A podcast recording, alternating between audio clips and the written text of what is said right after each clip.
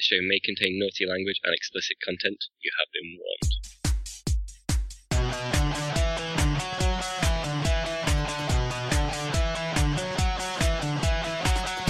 Welcome to Facehammer, an Age of Sigmar podcast.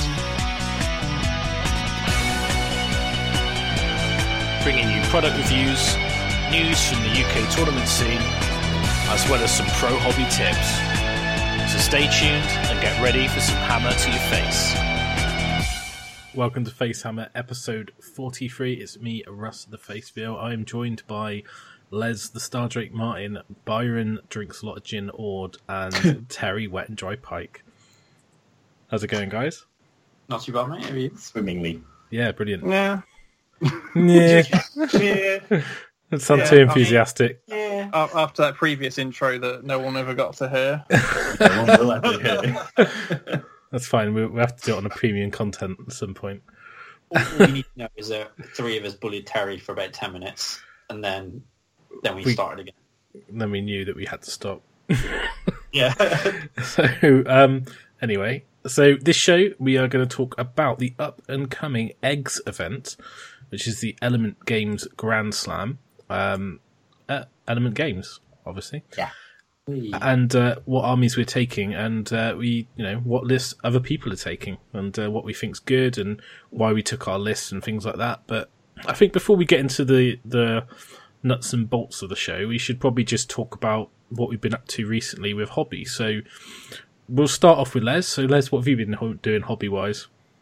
loads, absolutely loads. Um, Of Space Marines. Yeah, moving swiftly on. I've not even been painting Space Marines. I've just been putting Space Marines together. Yeah, that's that's fine. That's still hobby, right? I, well, to, to be fair, I since we last recorded, I have started working on some Palladors um, and Lord-Aquilor and stuff, and I was going to take um, a, a fruity list to eggs and just take the Palladors and uh, Vanguard Hunters and stuff like that. So But you just decided you liked winning, right? yeah, then I was Not like, to you be anyone's hobby hero like that. Yeah, so I can do no hobby and have a better list and win games and do no zero effort up to the event, or I could paint a load of models and have fun, but probably Yeah. not be able to win games as much. And, and to clarify, because I've had a few messages and DMs and stuff about on different sort of social media and forums asking me if I found sort of like this amazing list, and that's why I'm doing the Palladors. The You'll answer see the is episode on it yeah, at some point in the near future. yeah. The answer is no, I haven't. The answer is now Les isn't painting him. He's decided to keep it quiet until he can unleash the new filth. The Fury. Or, the fury! or, or I've just got deek everyone into books oblivion. and, and kind of wanted to get them painted because I haven't. I'm never going to use them otherwise.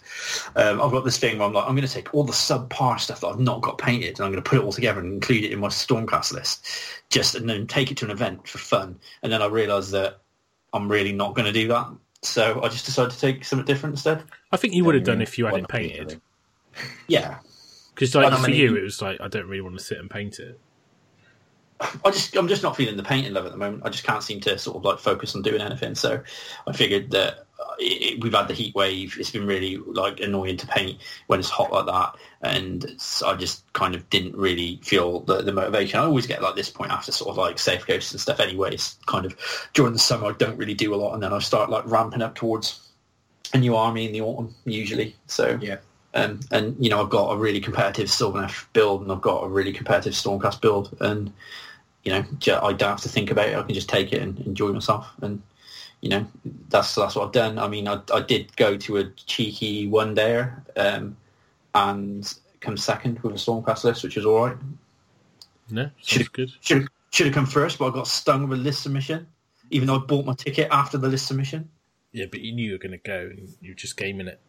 I wasn't gaming it. I bought so, list submission on a Friday, buy your ticket on the Saturday, get hit with a list submission. But I didn't know that I was going until the time I bought my ticket. Yeah, that old chestnut. Yeah, it didn't matter anyway. It's only tin pots. I was I was thinking about that for eggs. If you got a list play, could you just like refund your ticket and buy a new one? Yeah. Like, I've just bought a ticket. What do you mean? Uh, probably not. Uh, so, um, Byron, when are you going to add some turquoise Palladors to your army? Yes, please do it. they would look good, wouldn't they? You're tempted Uh, now. No, I've mentioned prob- it. You can make more bird noises. Oh, I could. No, uh, well, I've been trying to see how I can make Stormcast more birdie with wings and stuff. I've just been wobbling everywhere. So since we last recorded a main show, I have written like a billion lists involving a Alarielle, built a Alarielle's beetle, started her base, built, well, opened up a box from which Terry had assembled models um, of some prosecutors, fiddled around with them, started non-metallic metal painting some judicators, which are all but finished. There's four out of five of them at a standard that are, are fine for the table. I'll come back to them because they're kind of like interesting. Yeah, your table Um, standard's a lot higher than my one. anyway, Um, well, they they look bloody out of place. The rest of it, if they weren't, wouldn't they? Um, and then just because I wrote some other lists and I'd been doing high level stuff, I was like, I'm gonna paint pink stuff. So I got out a load of Khorne and I did like the bulk of the work on 10 more, 10 more blood letters, painting them purple. And you wrote a lot of lists with Archaon in, I did write some lists with and lots of Archaon. Nurgle randomly, because Archaon goes with Nurgle as well. Yep. Yeah, he goes with everything as long as you got cheap stuff. Um, so I did that, and now I'm gonna wobble back to the. I submitted two lists for eggs. The primary and realistic one didn't involve a Alarielle, so I'm going to be taking that one, uh, which means that I've got to finish off a battle mage who's just my uh, Farseer converted Roby turquoise, very very generic wizard looking chap.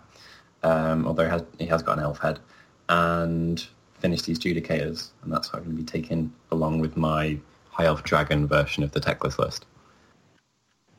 cool. Cool. And Yeah. Terry, what you been up to? I've been building more Khorne stuff for my upcoming Khorne army, where I've built probably five, six thousand points of Khorne now. Now I've just got to get it all painted. So I've decided to stick with the um, new Khorne book and just ride it out and see how it goes. Um, I think there's plenty of like lists that can be made in there. This I, I just want to have everything available so that when the new book comes out, the new handbook, I can just make whatever I want. Yeah, So I don't have to keep adding. I've literally just got everything, and then I can just go. That list looks fun. I can build that. That list looks good. I'll build that, and it's just all there. And then I can just play around with loads of stuff. Kind of like where I am with Sylvaneth, where I've got enough Everything. options, everything. I can just take whatever I want. Yeah, that that makes sense. So I'm just getting everything built. I've literally got like 25 blood warriors, 30 reavers, tons of blood letters, crushers, got uh, blood and skull, all the characters, skull cannons, uh, blood thrones, just everything, skull reapers, wrathmongers, just just units and units and units of everything. I mean, the start collecting boxes are such good value that it's silly not to keep getting them. yeah. It's almost like you, you could buy more blood letters, so you could buy a start collecting box and get more crushes and skull cannon. Yeah. No, well, good, with the Blood they are. Warriors, it's like a blood a unit of ten, a box of ten is what like 30, 35 quid, and then the I start collecting than box. that, but it's it's yeah not far off half the price of the box, is it? Yeah, then with the skull, you get three skull crushers and the reavers. I think it's ten reavers, or is it blood warriors, skull crushers, a character? There's, there's just so much stuff in there. It just makes no sense to buy. Oh, you're talking about the Bloodbound one? yeah, I- and the blood. I bought loads of both of them, so Yeah, because the blood yeah the Bloodbound one you get ten um, Blood Warriors, and that's like thirty five quid box set. yeah, that's what I mean. 30, yeah, 35 sorry, I thought you quid. were talking about the Blood Letters. Sorry. Oh no, they're eighteen quid, aren't they? Yeah, Yeah, No. so it's like, well, Both good why value, though. buy a unit of Blood Warriors, and then you've got your 30 Blood Warriors, and then you've got nine Skull Crushers for some reason. have you seen the? We obviously they they released as well a couple new ones, didn't they?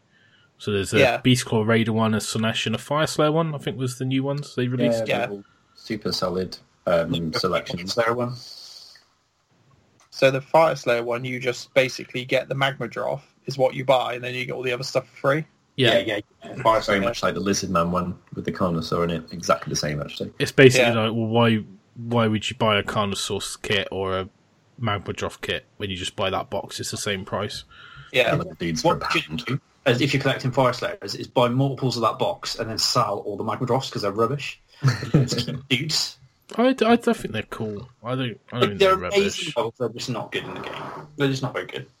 It's that's more a points issue, I think, but we'll see. I think they're all right. I mean, I, for me, like I, I like, I like, I just don't like fire slow armies, which is just all infantry. I just think that's the problem I have with the army. It's just all, it's all the same size very and it all looks the same. Low physical level, don't they? And Yeah. Like just the height is like uh, dudes, dudes, dudes, dudes, dudes. You need like a mid-sized monster unit, like a unit of dudes riding little magma drops or something.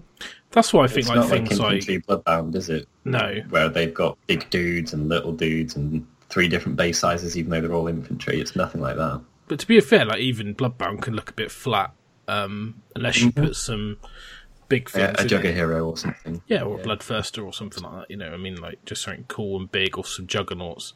Um, for me, like the I like the Beastclaw Raiders, like because you get the three levels of height. You get like the infantry sort of Yeti and Sabretusk level, then you get the Mournfang, and then you get the big things. It's like so you got the three le- look really good. levels of height. It's the same You with say that, but you only ever see Stonehorns with night goblins. I I took Beastclaw Raiders, pure Beast Claw, to, and there to are an some event. Mornfanger eggs. Yeah. Alert. There you go. yeah. you know, don't don't write them off, man. Mournfang, they're they're really bad, but they're uh, they're cool models. Nice. Yeah, they're they're cool, but anyway, so there's three new sets, so that's pretty cool.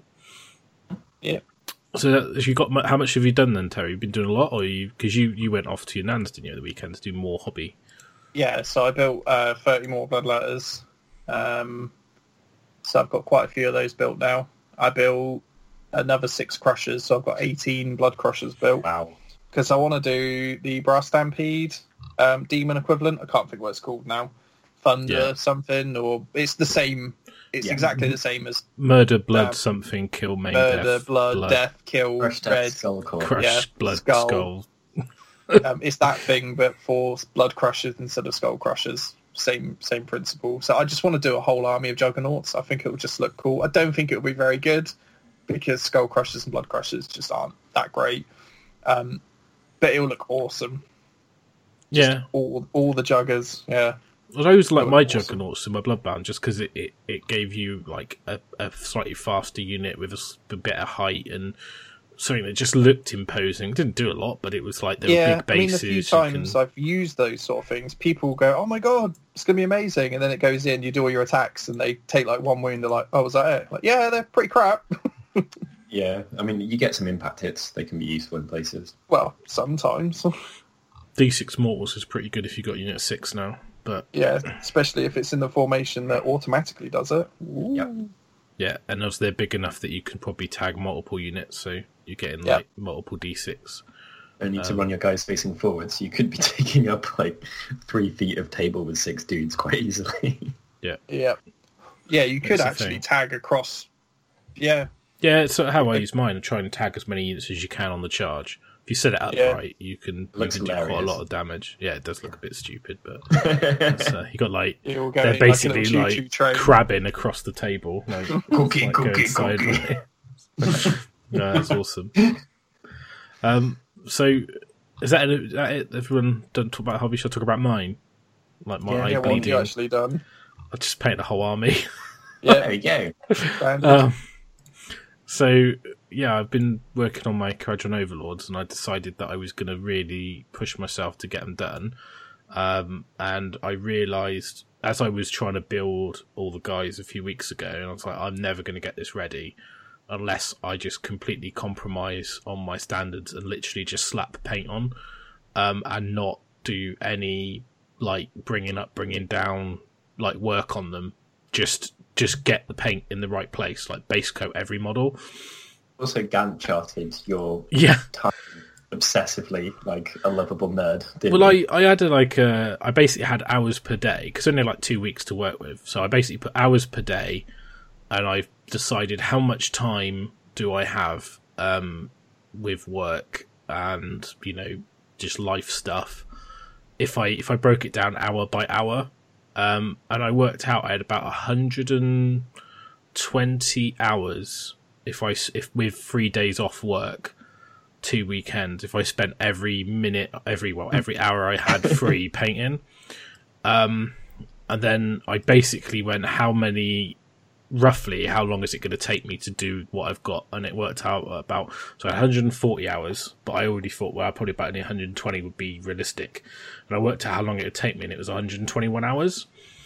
And I just went, well, it's a bit tight to get it done in time. Um, but luckily, I was able to smash through a lot of it by just toning down what I was going to do. Like saying, well, I won't bother doing this second stage. So like on the bases, I've um because I had them all built basically, so I was like, it's just painting.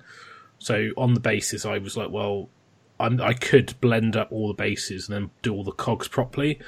But if I did that, I'm basically quadrupling the time to do the cogs rather than just base coat and wash. Um, I did the I did the actual blue bases properly ish. I still missed out two stages, but I was um, which I'll go back to. But I basically said, well, I know the base is six stages on the blue and about six stages on the cog, so I did two on the cog and four on the blue. And then I went, well, okay, I've got all these guys to paint, um, and I literally just went, I can't. I haven't got time to do like a two stage base coat because I did a test model when I was doing like a base coat and a highlight and then a wash, and then I was like, "It's if I did that, I'm not going to finish the army." Um, so I just literally base coated the army. Um, it looks better than base coat because it's thin down paint over a over a base coat, which isn't like flat cut flat color.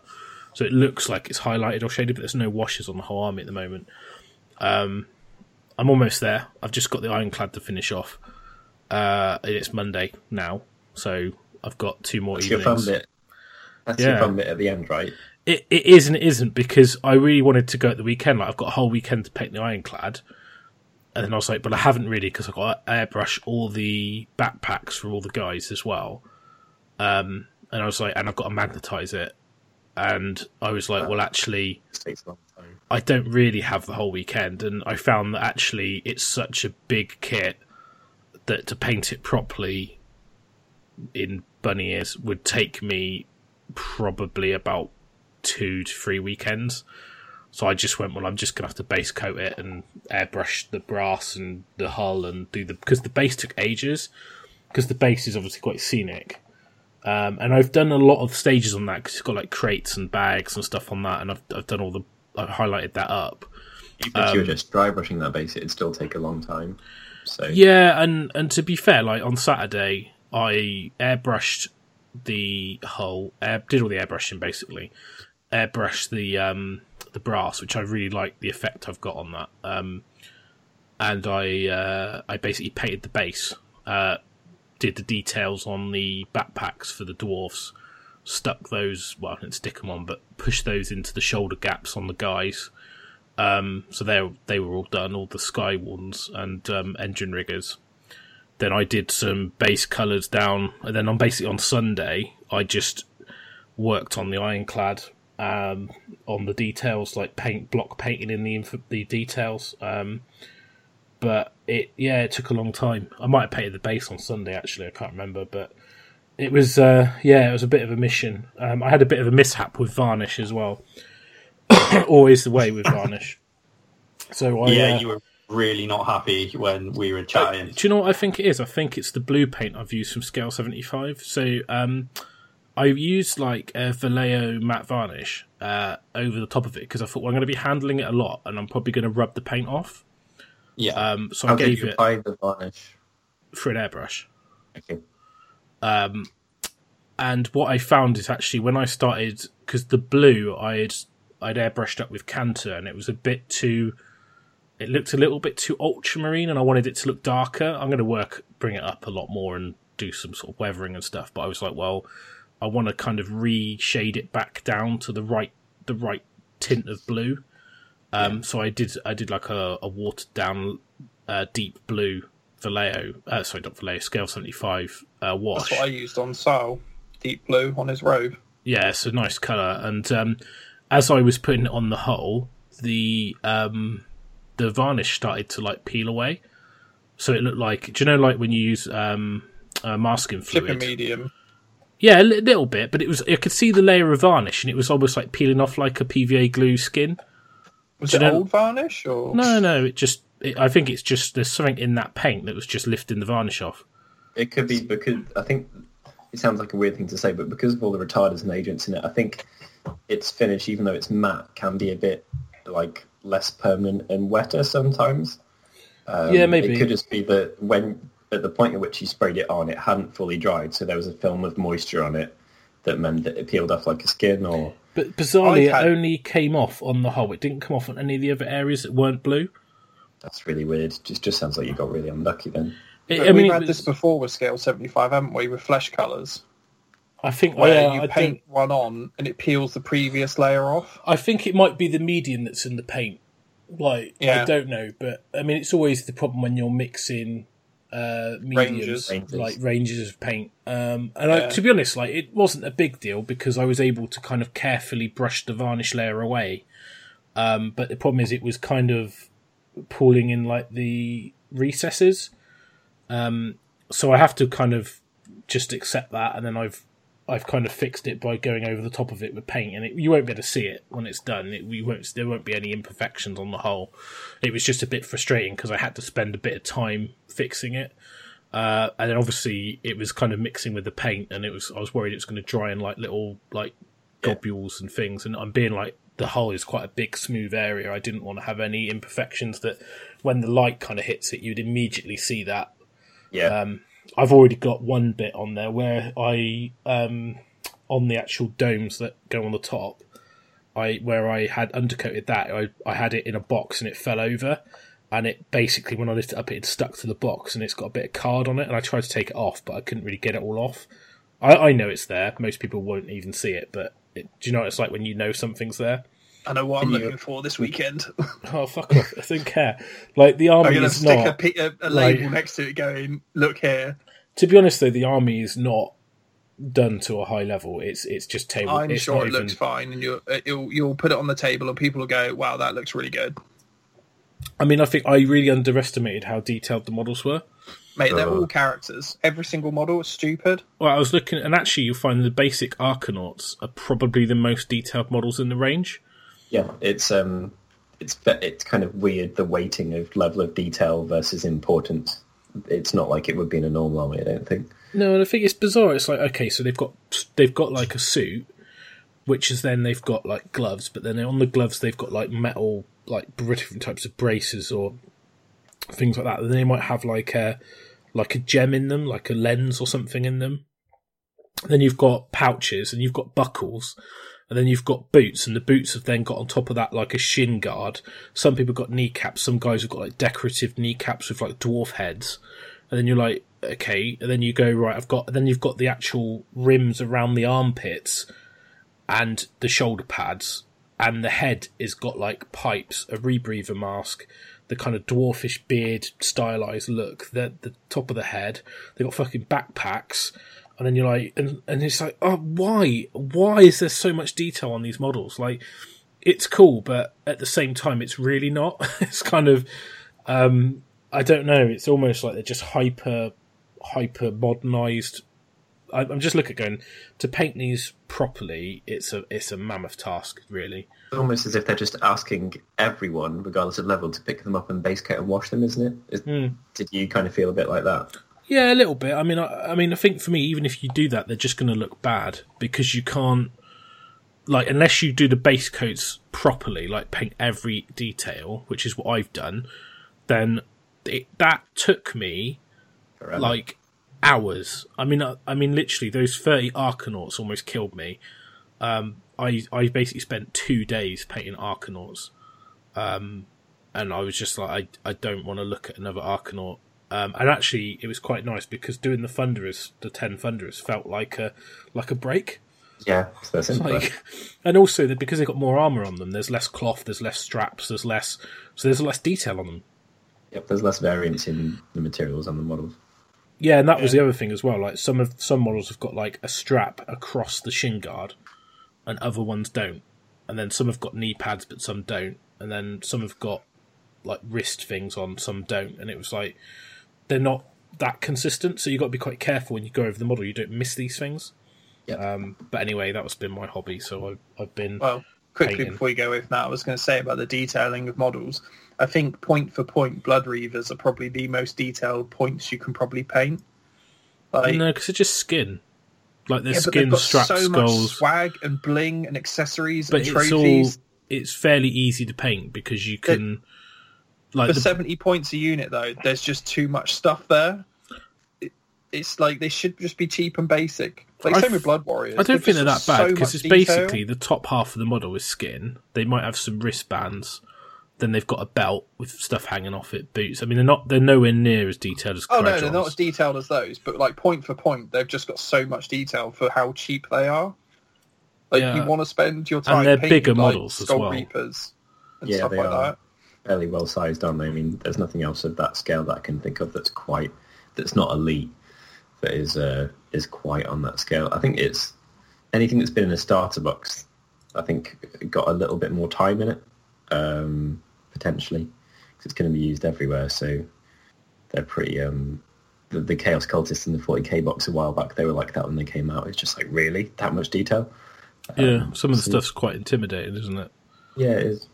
I was just thinking back to like if you were like a new hobbyist, like there's a bit of an interesting tangent really. It's like you've got like all these um they've sort of with the gaming side they're like oh how can we make it l- less barriers to entry as I like to call it to get into the game.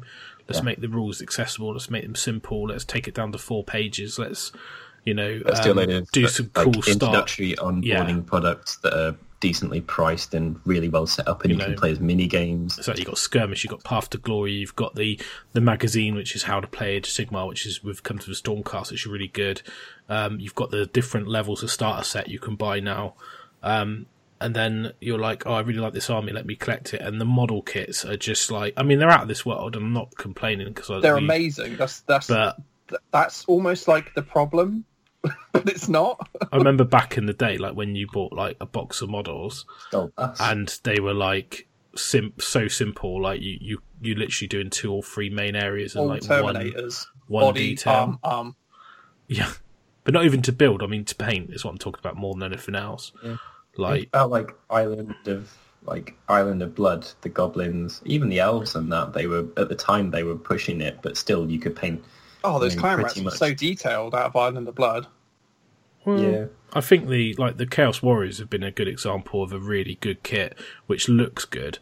But actually, when you break it down in paint Like areas, you've different- got armor, chainmail, swords, horns, Cloak. cloth, and and some fur, and Yeah. that's it. Um, and they don't they don't feel like uh, a simple kit, but they also don't. They're not. They're fun. They're not intimidating to get to get a brush They're on. not a uh, Celestant on uh, Dracoth in the starter set. Well, it's like the um the engine rigger guys. I mean, I think I counted up was twenty four pieces for one model. yeah, Twenty four individual pieces for one infantry model. That's like I look. I look at Storm Fiends and go, "You've got tons, but they're massive. Yeah. but you've probably got the same amount of pieces on a model a third of the size. It's ridiculous, and and like they look amazing, Yeah, but it's a proper mission. Like anyway, I'm glad I've done them. That's all I can say. I'm just You've glad them- I've broken the back of it. I was gonna. I was just gonna say like it feels kind of like you're, you're talking about, and you've got all these arduous tasks you've done. You've done the building of the really detailed models that are your core and stuff like that. You've got a load of base coats done. If you enjoy playing the army, which I suspect you will, you're just oh, set up be to be like the weekend. This is shit. you've got it all set up to be like, I'm really enjoying this, and now I get to do what I always, whenever I talk to people about airbrushing, I talk to them about getting to the fun bits faster. You've got all the, the not fun bits done, as far as Yeah. I classify it. So you do, if you do like them, then you can just, you'll be able to pick a unit and take it from like, however, like whatever out of 10 you think it is currently to like 8 out of 10 really fast, doing all the bits that are, are fun and skill-based rather than just time-based. Yeah, Yeah, I'm I'm really looking forward to that. You did what I did with the Stormcast, didn't you? Where I basically base coated and washed the entire army, and then went back to it and Unit by unit. yeah, Yeah. took it up. Stormcast are one of those armies that that Oh, are really good for beginners. They're awesome. because they're like they're literally you can make them more detailed for painting wise if you want to by putting more colors on or doing like weathering and things but if you break it down to the simple like the simplest thing armor trim an off off color and a bit of you know they're detailed models but they're actually they're not as you know what I mean? I mean, you you did loads in one go, but I mean, like as a beginner, like painting Stormcast is actually they're quite an easy army to paint. At the There's not a massive level. amount of They're variant. like It's not like aren't they? yeah, it's not like it's a here's a strap. It's not like here's a strap on flesh next to this with fluff overhanging it. It's just armor, and then there's a very odd like the the Chaos Warriors you pointed out. They had cloaks that was very different. The cloak was on the back of the model, and the trim was on the top of the cloak, and then you turned it around. You just had armor, apart from like two straps that you could paint after everything else. And the Stormcaster's similar. It's like all the armor, pick out the plume, uh, like paint the quiver and the arrows or whatever, and then paint the little Roman loincloth, whatever the, the dangle bits that come down, and a belt, Yeah. and that's it on most models. But what you're saying is, Kharadron have all the swag. So I think swag. for me, it's more like the layers. Like because you've got a model where you go, okay, so you've got an undersuit, which has got armor on it, and then you've got like boots, and then they've got straps, and then you've got like a harness with bags on it, and then you've got like this this backpack that goes over the top of that. And if you've got if they're holding a gun, you've got the, the the way the arms wrap around in the gun, and then they've got pipes coming from the gun to the backpack. So you've literally got layers that you have to paint around. Like you have to paint almost from the, the, the most basic layer, which is going to be the undersuit, outwards. So you, as you go up the model, if that makes sense, you paint the undersuit, then you paint the decoration on it, and then you paint like the the boots and gloves, and then you'll paint the straps that go over the top of it, and then you paint like the, the gun and the backpack last because they're like the, the most exterior parts. Um, so they're just quite challenging. Like they they they are like super cool models. Like they're not not taking anything away, but it's just it's. I can see why there's quite a lot of armies which are just kind of like very very rushed uh, to be on the table because they're they're certainly intimidating. Swagradron overlords. Swagdrodrons, yeah, they're cool. But anyway, that's enough about my hobby. Let's, uh, I don't want to talk about it anymore. I'm scarred. I'm scarred. Talk about eggs. Yeah, we should talk about eggs. So, um, we're all going. So We are. full full Facehammer crew in attendance. Should be should be fun. First time since Sheffield. Did we all go to Sheffield? Probably. I wasn't at Sheffield. Byron wasn't there. Heat, Heat One was Heat the last one? time we were all Yeah. together. There you go. There you go. So wow. So um, I think we're probably just going to talk about our lists, uh, and why we took it, um, what we're taking. So um, who wants to start? Um, I can go first if Go you on like. Go for it. Um, so I'm taking my own stuff this time round. I'm not borrowing uh, your um, Bloodbound or anyone else's stuff. So I've got my Tzeentch, Skaven, Nurgle. Basically what I took to Heat 2. So Great Unclean One, Lord of Change, Gaunt Summoner with the Familiars, Style the Faithless, yay! 30 Plague Bearers, 3 Storm Fiends with uh, Warp Fires, pew pew. 10 Clan Rats, 10 Clan Rats, and 2 Warp Lightning Cannons and a Summoning Pool. Okay. So it's my it's my best painted stuff because I thought, well, if I'm going to go, I should probably just try and compete for painting as well, seeing as there's going to be other people doing that, Byron and uh, Les. So it'd be nice to get loads of pretty armies out. Um, and I kind of want to just have a pretty relaxed, chill out drinking on the Saturday. So You know how it all works, don't you? I know how everything works. If I drink two bottles of rosé, I'm still going to know how it all works, so it'll be fine. Um, and yeah, I I think it will just be okay. There's a lot of shooting floating around at the moment, so I'm, the plague bearers are a good choice with the minuses to hit. Um, I almost did take a Vermin Lord Deceiver with his minus to hit with shooting as well, but I didn't have one quite to the standard of the rest of the army, so I opted to not and just take stuff I had and paint it instead. Um, Did you not think that would be a good motivation to get him up to that level? I've I've just got too much Khorne to do. Like I, I want to get these done, and taking it. I mean, the Deceiver's a big model. To paint him up to the same standard as as my Changeling or my Gaunt Summoner, I'm looking at a week, two weeks Yeah. of painting, like two solid weekends maybe. I just instead I built more stuff. And I've You just- actually done a lot of basing and I painted some models as well in that time for my Khorne army. So I have done productive stuff. Um, Well, But any yeah, any hobby's productive, isn't it? As long as it is. well, but buying is, is hobby as well, isn't it? Apparently, so Well, if that's true, I'm I'm the ultimate hobbyist. yeah. All the unopened boxes in my cupboards can attend to it. There you go. There's a year's worth of hobby right there, and the rest. Um, Yeah. So yeah, I it should do okay. There's some horrible lists in the lists that we've because obviously we've been given the lists a couple of well probably a few days before they come out just so we can talk about them on the show. Um, and there's some horrible, horrible stuff in here which you've probably all seen by now. Yeah, Um, what did you expect? yeah. Well, I don't know. I, I kind of thought it'd just be a bit more like a chill out event, but there's some I think there's a big there's a big mix, isn't there? But then the um Having a strong list doesn't mean you're not going to be chilled out. Yeah No, no, I know, but it's more like when you get to the table, there's some lists there where I go, I'm gonna have to play so hard to even try and get a win out of this game. Your list is filthy. Be quiet. It's Yeah. not. It is. It's no. It's, Okay. feet. Fuck off. it's got a Great Unclean One in it. It's shit. What are you about? Fuck off. Where's I put one thing in? It's like I've I've got a Great Unclean One in there. Some clam rats. It's shit. What clam rat? Shut shut up. got my, Shut up. my minimum Shit. core cheap units. My, my name is Terry, and I'm talking shit.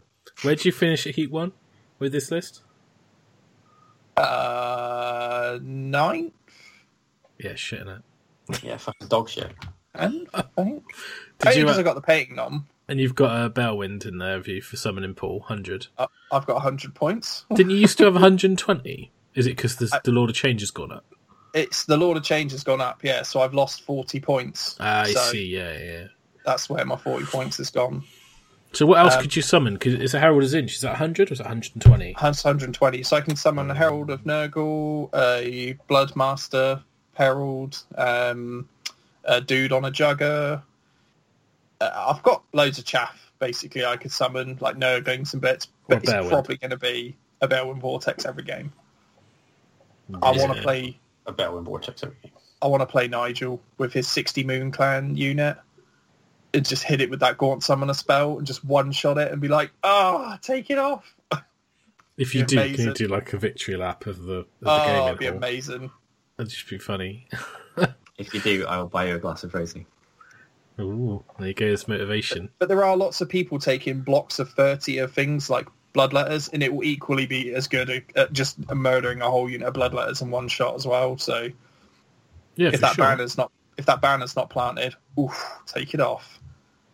So we'll see. It I'll have fun playing it. It, it should be okay.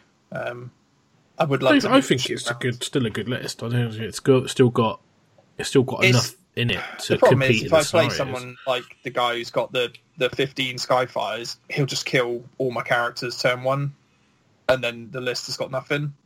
So I just have to hope there's some good terrain up at um, the venue. You've got Nice Conan line Deceiver as well, haven't you? So Oh yeah, I mean the Plague Bearers of minus three to hit on the first turn's I awesome. don't, yeah, I don't think it's quite as. I mean, obviously, Skyfires are very, very good, and there's no Yeah. denying that. I mean, you could make that list a lot stronger if you had a lot Yeah, of you- Skyfires painted, but Yeah, you, you drop out the Great Unclean One, the two Warp Lightning Cannons, and put in you potentially. just you just take a Tzeentch army, right? Yeah, you just take mono each Skyfire Yeah. stuff, yeah, and then it it turns away from mixed chaos. to die. Don't die. Destiny. Destiny dice. Yeah. So I mean, like if it can turn Sounds nice. mediocre Joe from a mid-table hero to a uh, a, a top table player, then you know there's obviously something wrong with it. yeah. Oh, do you know For what? the I Joe should have scale. him and asked if I could borrow it for this event. oh, don't you wanted to? Don't you want to get a painting? Isn't that why you took Oh, this? I could push twenty seven Skyfires around. Oh, he's probably using it, isn't he? Is he there? He's not. He's there. not there. Yeah, it wa- is available. Don't. Hopefully nobody's borrowing it. Ugh. Not take the list hit. Just like Mm. I'll take the list penalty just to take that. I'd laugh so hard if you did it and you, you ended up playing like three Star Drakes on the trot and be like, "Oh, this is rubbish." Can't do anything. Play like the eighteen long strike crossbow for Strike army and be like, "Ooh." Oh well, I'm sure I'll have fun. It'll be Yeah, great. I'm sure I will play. Uh, me, you, or um, Les, or I uh, don't want to play you. Byron. I think we'll all we'll all. I be reckon. playing I reckon point. my army is actually junk. I just, I'm really worried. I'm sure you'll play it fine. You'll the face will come out and you'll smash people. I don't know what it does. That's the problem. Yeah, but no one else does either, so it doesn't matter. That's the point. You can. I could just make it people. up. That's what Yeah, I'm just saying. I just make it up. Yeah, they hit on twos. What are you talking about? Yeah, just fucking Yeah, what do you poker mean they do it. D6 mortal wounds? Of course they do. I don't do mortal off. wounds. There's no, everyone knows there's no mortal wounds in a Kharadron army unless you're a flyer and you charge an ironclad. It's about with mortal wounds you get. Or you got a drill bill. Ooh. Anyway. Okay, yeah. cool. So, um, any scenario? I mean, obviously you've taken this list multiple times, and anything. new- What we should ask really is rather than any scenario because you've played them all with this list. Yeah. Since you last time you played with this list was Heat One, Heat one or two, yeah. so the new Tzeentch wasn't out. Um, no. So, um, anything, well, so basically, in the meta then, Kharadrons, Tzeentch, Stormcast, should be okay because they, uh, any they- anything you're worried about in the new meta, like out of the new list that we're seeing, out of the new list, it's just the Skyfires just because it does what your army does, but at a longer range. Because it kills my stuff at a longer range. Yeah, they they effectively are what warp lightning cannons do, but at a longer range with more wounds and are ridiculous in combat for no reason at all. How do you feel about a change host? Um, they can dick around and swap and do as much as they like. They've just got to come into a wall of plague bearers, so it's it's fine really. Um, I played the change host a bunch of times. I know what it does, so Because I've be not okay. played it, so I, I actually have very little idea what it does. So um, if you've got enough chaff, it can't really do a lot to you early on. The problem is, is when it starts by so if they get the double turn and then they're all of a sudden in the middle of the board and you just get all the fate dice all burned in one turn with all the spells and you just get gateways, d6 bolt, another d6 thing here, another one there, and then you just get so much magic that if you can't resist mortal wounds, you just get taken off. And then what happens is all that stuff does its thing, and then it swaps it all with blue horrors and pink horrors and whatever, and then then you've just got that in front of you instead of all the stuff that just killed you. isn't there a bit of ambiguity about it? Because it says like you you got to pick a different pair. Yeah, but the thing So is, people are saying, well, does that mean that both units in the pair have to be unique, or just the, the combination of the pair? the way I've had it played against me is you have like unit A, B, and C. A and B swap, then C is free to swap with either of A and B because it's now a different pair because B and Hmm. C is different to A and B and A and C is different to A and B. So I it'd be nice to have a proper ruling on it, but at the same time you could just swap other pairs, I guess. Yeah, but you but wouldn't be able to does mean- swap a unit forward, attack Yeah, with it, then It swap it, means they out the can't put a Lord of Change in front of you, gateway, and then put it back into their deployment zone. Which I wonder if um. I wonder if there's been any because I know Tony Tony's taken it, isn't he? So I wonder if he's actually asked for clarification on this because it's not clear, is it? No. And the other thing is as well, he's got points to put a summoning pool, so he could summon a Balewind from a Herald and then swap the Swap Lord of the Lord Change, of Change onto onto Balewind, it. Yeah, which is legal how it's written, but I, I just don't think that's the intention of it. So I think the Balewind just ruins games. That's, that's in my opinion. I hate that thing. So um, um, I think it's cool for certain things. I don't think it should be allowed to do damage. If it extended buff and debuffs, it'd be fine. But it's the fact that you can 36 inch range gateway stuff. You know, like your little five six wound hero is nice and safe at the I back. don't, the only Now issue he's- I have with it is you can't attack the thing on it. Like Yeah. literally, you can't go within three. It's, if, that's if the you don't I have have. shooting, And people using can't- it to push units forward and stuff. That's the thing I don't like. I don't care about the wizard being on top of them getting long range. I It's- As with anything, it just like no one's complaining about people taking a whatever it's called a, a snagger ruck or not. What's the uh, the weird knob one? Um, no one's complaining about people taking like A some weird way to fist. make their- yeah, that I enjoyed. oh, I more complained about it quite a lot when he took both my warp lightning cans off on the first turn. that was amazing. But in, in general, No, people kidding. complaining about people people complaining about it making even more powerful armies powerful, and then armies that aren't as powerful, it's just a thing. Hmm. It's the fact that Tzeentch are incredibly powerful, and They're um, already a powerful magic army, and then And you a give bit them an idiot-proof. additional plus one to cast and an additional plus one save. Do you so your Lord of Change is getting plus two to cast and plus one save. Do you think the only barrier to not seeing loads of Tzeentch armies is the painting? Yeah. yeah, and they're new. Yeah. So It's, it's both of them. Like I give it four months, there's going to be more. I think yeah. the Tzeentch are awesome. Like If I book, had the stuff, I'd be pushing Tzeentch round at the moment. the book's incredible. Like Oh, yeah, like you there's need to know, so guys. many options. Harry would be playing them if he had them, so that we need to If, say. if no. I had the models, I'd be smashing Tzeentch onto the table every game. There I'd probably have 12, to 15 Skyfires as well. They're just too good for their points. I'd definitely be abusing those. I quite like the um, uh, oh, what are they called? Not the Skyfires, but the um, the combat, Combat ones. ones. I think they're really, really But the underrated. Skyfires are better in combat than the combat ones. Uh, yes So, and no. because So- they get all the reroll stuff, which makes them ridiculous. I think I think you're there's some really nice formations um, with with having the mix of both and the Tzaangor um, that you can use, which I think is really good. Um, yeah, I think it's my like only thing is, is they're the same points, aren't they? And the Skyfires just shoot for a couple of turns, then go into combat. I mean, uh, there's no undeniable fact that the Skyfires are better. Yeah. I just like the Enlightened. Oh yeah, definitely. Um, too. I, you know, that's just I just like them. Like I, I think Yeah.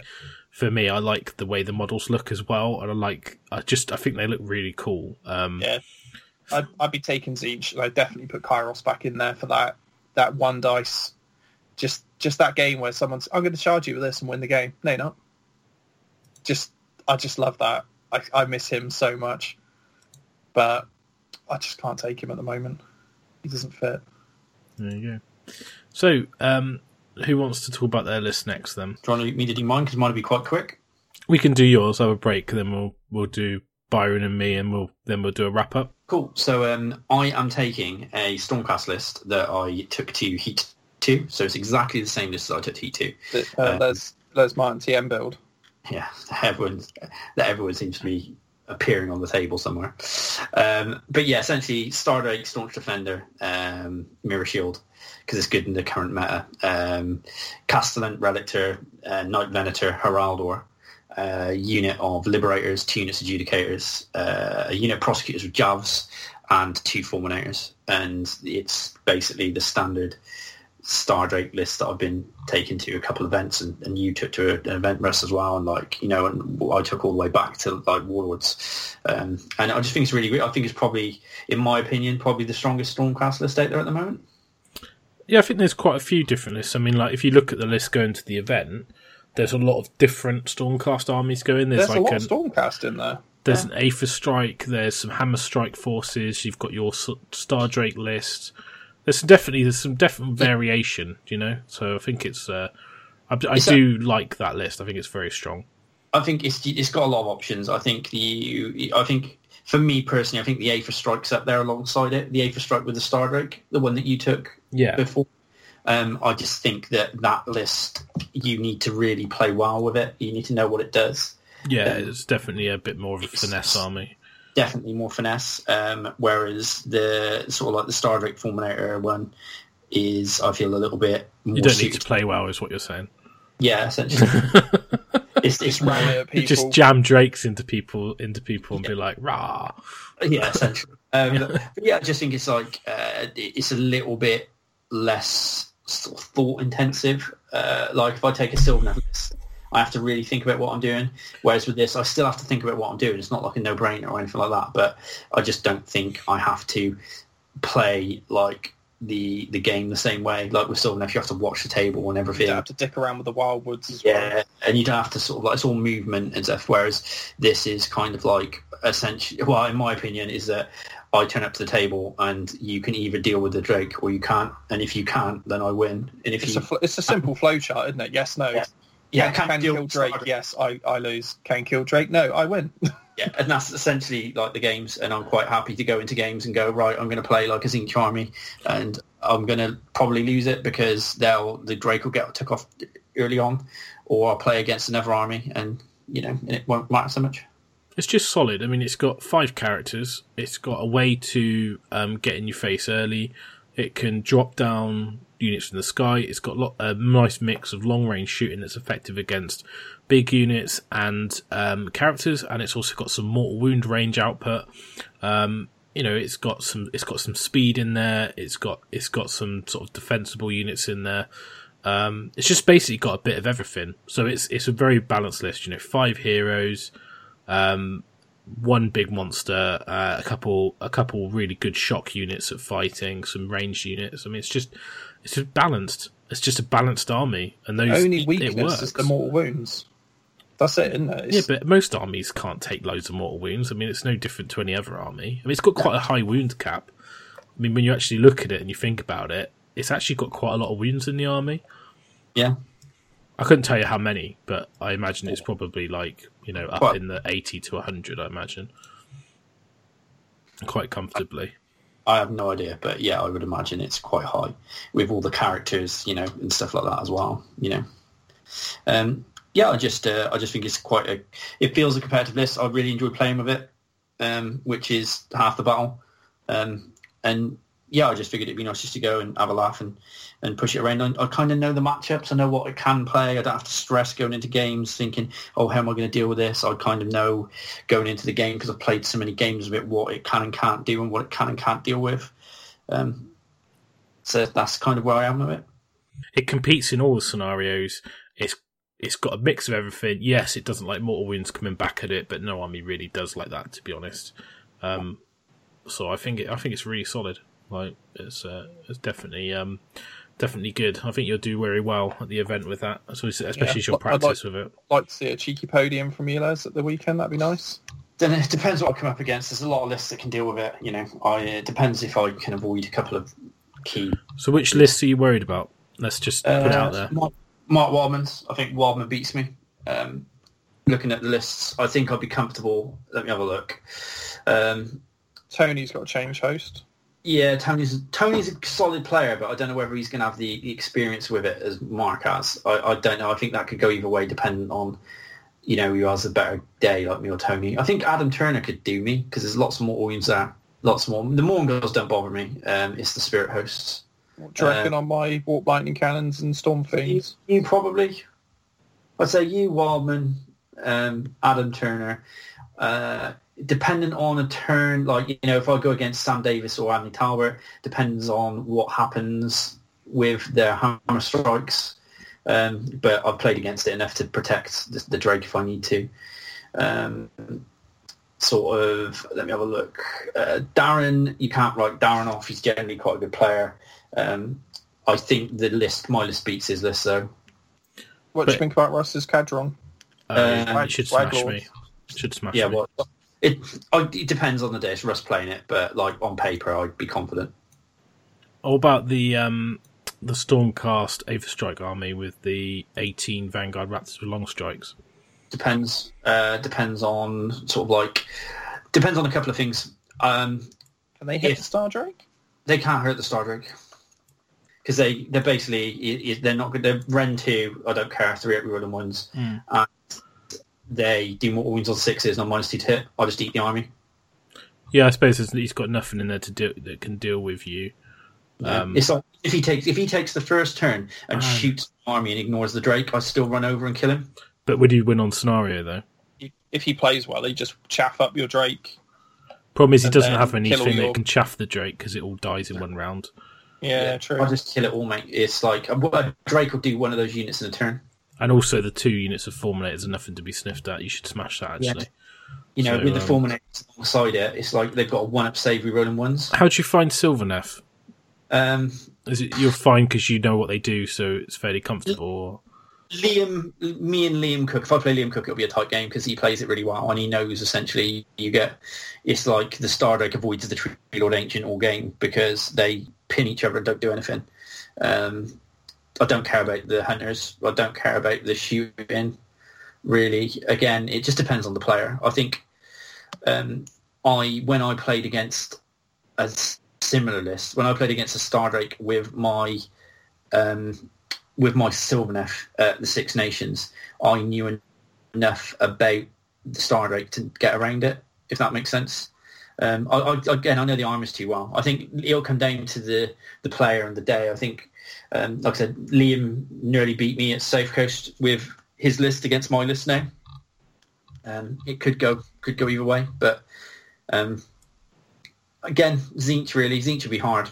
Um, Just the more wound outputs just the more deal we with a, but can deal with the Drake quite easily, I guess. don't don't really care about the monocorn stuff.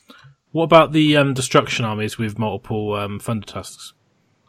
I think there's only one, isn't there?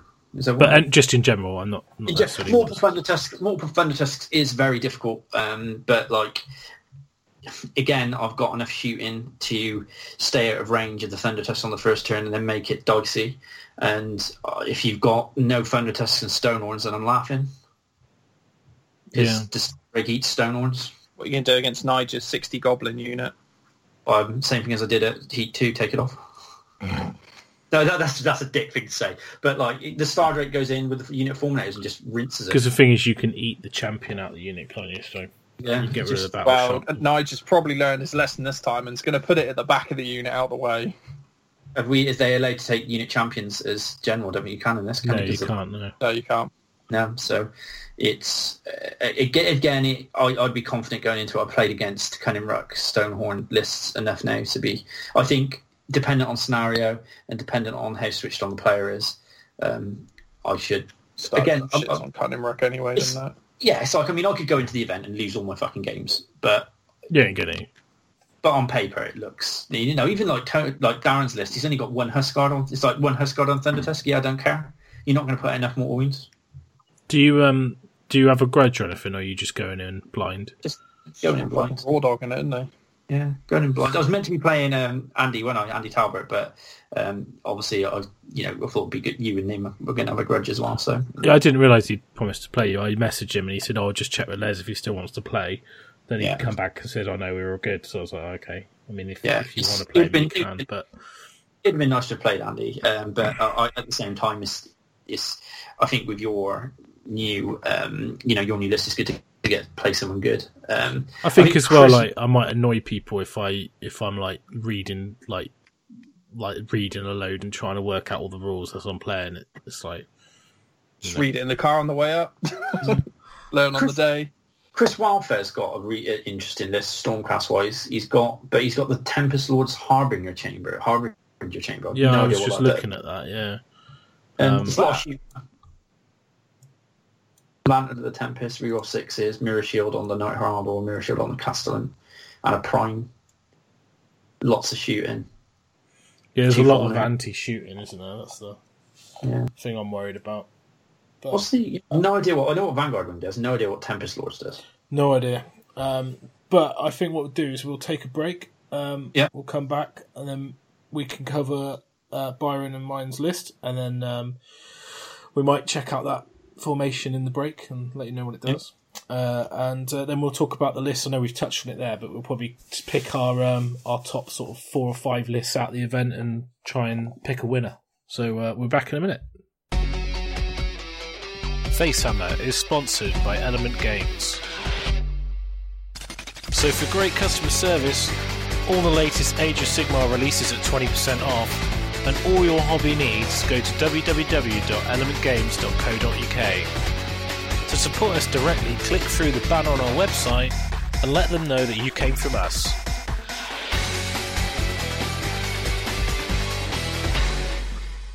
And we're back from the break. So, uh, Byron, do you want to take it away with your list?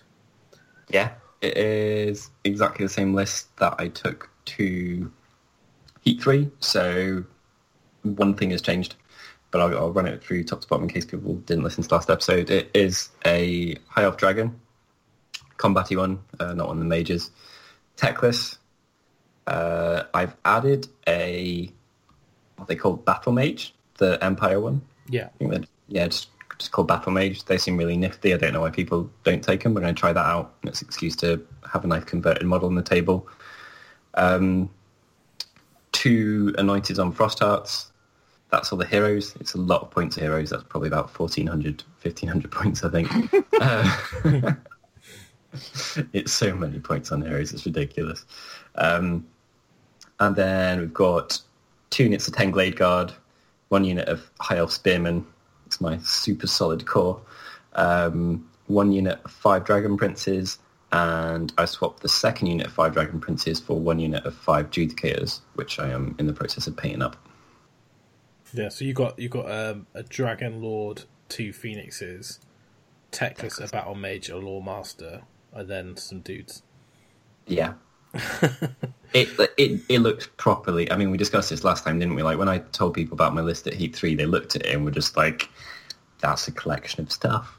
Um, it does like, especially having read down the list that are coming and seen a load of a load of like proper thought out honed ones, it does make me feel a bit like, the redheaded stepchild in comparison. Um, I uh, I think it's going to be a pretty difficult event for me with that, especially without painting points or anything. Um, there's a lot of lists looking looking down the list of lists that I look at and think like, how are you going to deal with that? And my um, I don't get to double debuff people either under this comp, so I'll be running up into people and just try. I'd like, yeah, we'll see. I like. I think I'm going to struggle. I thought I was going to struggle at the last one, but I didn't get to see the list that were attending Heat Three prior to it. Um, obviously, I could I could face a load that aren't as bad for me, but I think anything that can do decent quality damage at range is going to be very very difficult for me to like. I'd like to be playing people who rely on doing their damage in combat really. Um, so I'm not quite sure. Like large units will be difficult as well because I've got some like medium amounts of high quality damage rather than lots of normal damage. Um, yeah, like I don't know. I have no idea how it's going to go. I'd love to give some more like qualitative stuff, but Tzeentch will be hard. Um, combat stuff will be a bit better, and I'll have to work out how it goes. Well, let's just let's change it. Then. So the changes you made was a battle mage Mm-hmm. and five judicators. And what did you Yep. drop? Um, Five dragon princes and a Heraldor. Heraldor. So, um, are you so with those two changes? So why the battle mage then? What was the, the inclination to take that model? So he's interesting. He's flexible, um, and I got to use a pretty model. So the the flexibility comes that at the start of each of your games, you choose which of the colleges of magic he's allied to or part of, or however it works, and they've all got a different spell attached to them. So you can have uh, there's minus one to hit in there. There's plus one to wound. Um, there is heal d3 wounds um, and get a six up save. Um, and just uh, like kind of, I think there's four out of the selection. Uh, the healing wounds, debuff to hit, uh, buff to wound, which is wild form. Debuff to hit is um, Miasma. miasma. Um, Fireball is not too bad at all, and I think particularly those those four seem like a very good choice to have in um, in your games. I think the wild form is really, really good. That's something that I was looking at taking in uh, a Sylvaneth list when you could take in the Narut formation, take an Order Wizard. Yeah, Um, just because like there's there's a lot of ways to get plus one to hit, but not many to get plus one to wound. no, there's really not unless you're in like Tomb Kings or something weird. Um, Khorne's got it a little, but uh, yeah, he seemed interesting. And then the Judicators, essentially, I well, it's not like I've got rid of the things I was looking to get them to fix, which is the Glade Guard. Their range just feels pap, and their potential damage is poop. Um, so they're they're in there to give me a couple more inches range on the shooting, and they've got rend, and I think they'll just reliably do a little bit more damage. So there are a lot of situations where I wanted to be able to reach out and damage something a long way away reliably, and even burning my rend um, once a game that you get the Glade Guard with the Arcane Bodkins. Uh, once a game gets to get rend three, still you're hitting on fours, you're wounding on fours, and it basically amounts to doing like between one and three damage um, which is nothing. I think the Judicators should give me a little more reliability, keeping people at arm's length. Um, if I'd had time, I would have taken Prosecutors instead of them because I think they'd give the list like they can. They've still got some power with um, with range damage, but also they can keep up with things, and they're actually very comparable to Dragon Princes. It's just when they get into combat, they're worse. Um, but they can they can still do their shooting against the unit they're in combat with. So I think their save is exactly the same, their wounds are exactly the same, their points are exactly the same. If you take uh, six, um, and you get two more wounds, um, so they they would have been a really nifty unit to drop in, but I just didn't have time. Cool. Yeah. So, um, confident? Anything No. you're pretty worried about, or just everything? Yeah, Tzeentch is worrying. Uh, I should. There's a couple of the armies that I can give a bit more of a one for their money than they would expect. Um, the the combatty ones. Um, my there's a few scenarios as well, like three places of power.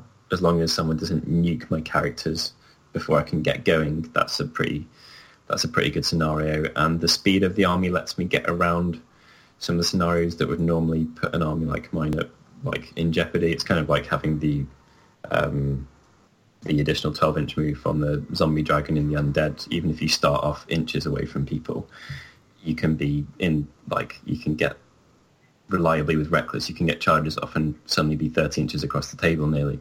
Um, so yeah, I don't like. I think you to be do well against mine, to be honest, because you've got the four up saves on the phoenixes, haven't you, against mortal wounds? Yeah, they're they're I, then I just wouldn't be able to kill them faster than you killed the whole army, effectively. Yeah, they're um they're all right. the They frost heart has some damage. It has a bit, but the guy on top is a joke, and then they scale quite badly with damage. So I, even I got if you- nothing that fights in combat. okay, even if they've taken like, if you put in twice as much as you would do normally and take them down four, five, six wounds, suddenly they uh, they limp and they slow down quite a lot as well. So it's um it's kind Like, of the Great and Clean one's my most threatening combat unit. and at minus one to wound fighting a Frost Phoenix, I don't even think he'd, he'd kill it over five turns. it does make a difference when we get into big big combats. But yeah, I'll um I'm interested to see how it goes. I'm going to take some notes and um pick on any like there's a load of matchups in there that could be really interesting to play. Um like uh, the Adam Turner's uh, Funky Undead MSU Spirit Host list and stuff like that. I have no idea how they'd go. Um but uh yeah, we'll just have to see how it goes on the day, I think. Yeah, solid. So, um, my list, I was taking Kharadron Overlords. Now, um, my list isn't really as good as I, I think it could be. I just took a random selection of stuff because I'm just trying to learn, really. Um, so I've taken I've taken Barak Zilfin. Now, the main reason for that was I wanted to try out the list that everyone seems to run. I think every single Kharadron Overlord army at the event is Barak Zilfin. Shock horror. It's a bit like the new Warrior Brotherhood. Um, if I had time to have done my frigates, I would have taken a different Skyport, but I I didn't have time. Um, so I've taken the footnote no trading with some people because it's a bit of a no-brainer. It's the extra D3 mortal wounds. Uh, I've taken an admiral. Now, interesting enough, I think every Kharadron army hasn't got an admiral. Now, originally I was thinking, why would you take the admiral? There's no point having one. But actually, they've got like a really important role, um, and their role is immune to battle shock command trait. Um, because actually, the bravery on Kharadrons is really low, so it's it's kind of important to have. I mean, like I think Thunder's a bravery seven, Engine Riggers a seven, Skywarders a seven. Weird, because dwarves Um, are always really high leadership and whatever normally, aren't they? So they're having a weird I think you mean- aren't they? Duardin. Duardin. Yeah. I think the normal guys are six, but the the admiral, um, he basically has a command ability which is lead by example. So that's friendly Kharadron Overlord units within twelve don't have to take battle shock tests. Which so it's a twelve inch bubble. Don't care, which is massive. Um, he's Yeah. also six wounds free up save, so he's quite cool because he's quite tough. And I've given my guy um, Doughty Champion, so he's got like a five up past the wound. And a lot of people don't take this because they've It probably sounds so the, grumpy and dwarven, doesn't it? um, because basically, if most people would take probably take a fleet master, and what that allows you to do is redeploy a ship. Um, but the only way that I would come into use with my army is to be a little bit underhanded with my opponent, and that's basically by deploying my ship on the table and then going, "Oh, by the way, I'm going to now take it off the table and put it in the sky," um, which might just upset people. Um, and I can't really see the tactical advantage of doing that as you're just going to deploy it in the sky. So um, I Well, if you decided. bait someone to deploy on one side of the board, then go, uh, actually, layers. Yeah, maybe, but I, I, I think if you're up front with your opponent and you tell them what the stuff does, they, they would know that you're going to do that. And they, but if you don't Yeah. tell them, then that doesn't feel very good way to start a game. yeah. because it's like one of the first things you do. It's almost a bit like, oh right, this is going to be fun, you know. Um, so I didn't really want to do that. Um, I think if you've got another sky vessel, or you're not playing Zilfin, it's it's the auto auto pick. Um, but Doughty Champion, I just thought, wow, why not make him a bit more survivable? Um, he's not bad in combat. I'm, I'm interested to see what he's like, really, because at the end of the day, like I, I wrote the admiral off, and I think he's a bit overpriced. But um, if he can make your army immune to battle shock, and he can mean that the um, ironclad can run and shoot, so he may he may be okay. So I've taken an admiral. Uh, he's my general, obviously, because he's the admiral. I've got two Aether-Khemists. Um, one's got the earburster, which is the um, artifact, which means that when he does he kills a model, I think it's kill a model. Um, then they have to take a battle shock test immediately, so you can do like double battle shocking uh, combo with that. I've only taken two Aether-Khemists because they're really good. They're they're like probably the best hero for the points um, that you can get. The buff's amazing. The shooting attack's pretty good. They've got an aura which reduces damage, um, so to down their attacks down. So if they're within free. Uh, but what I like about them is is the obviously they can make your units have more shots. So uh, using the augmentation ability uh, at this event they don't stack, so it's not worth. I don't think it's worth taking three. I think most armies only have two Aether-Khemists for that reason. I think I saw three in one list. But Um, maybe I looked through. I couldn't see a list with three, but maybe I'm wrong. Um, and then I've gone for three units of Arkanaut Company as a battle line, tens standard. Uh, I have got one unit with volley guns. Now the reason I've got that is because the models, like I didn't have enough skyhooks. I didn't really want to convert up a loads of skyhooks, and I didn't want to buy them, so I took. I've got six skyhooks and three volley guns.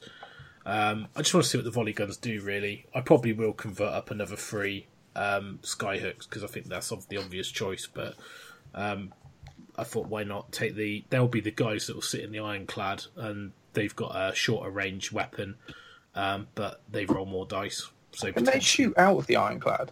No, No. Okay. no. So you've got to you've got to drop out um, to shoot, uh, which is a bit of a shame, really. Um, but I think if you could just sit in the ships and shoot out, It'd be it'd be amazing really, just really shooting off the deck. It would be cool, and I think the only the only problem is it'd be a bit risky because if they if they charged your ship and destroyed it, you'd, you'd just die because you couldn't be able to Yeah, deploy them. can't fit.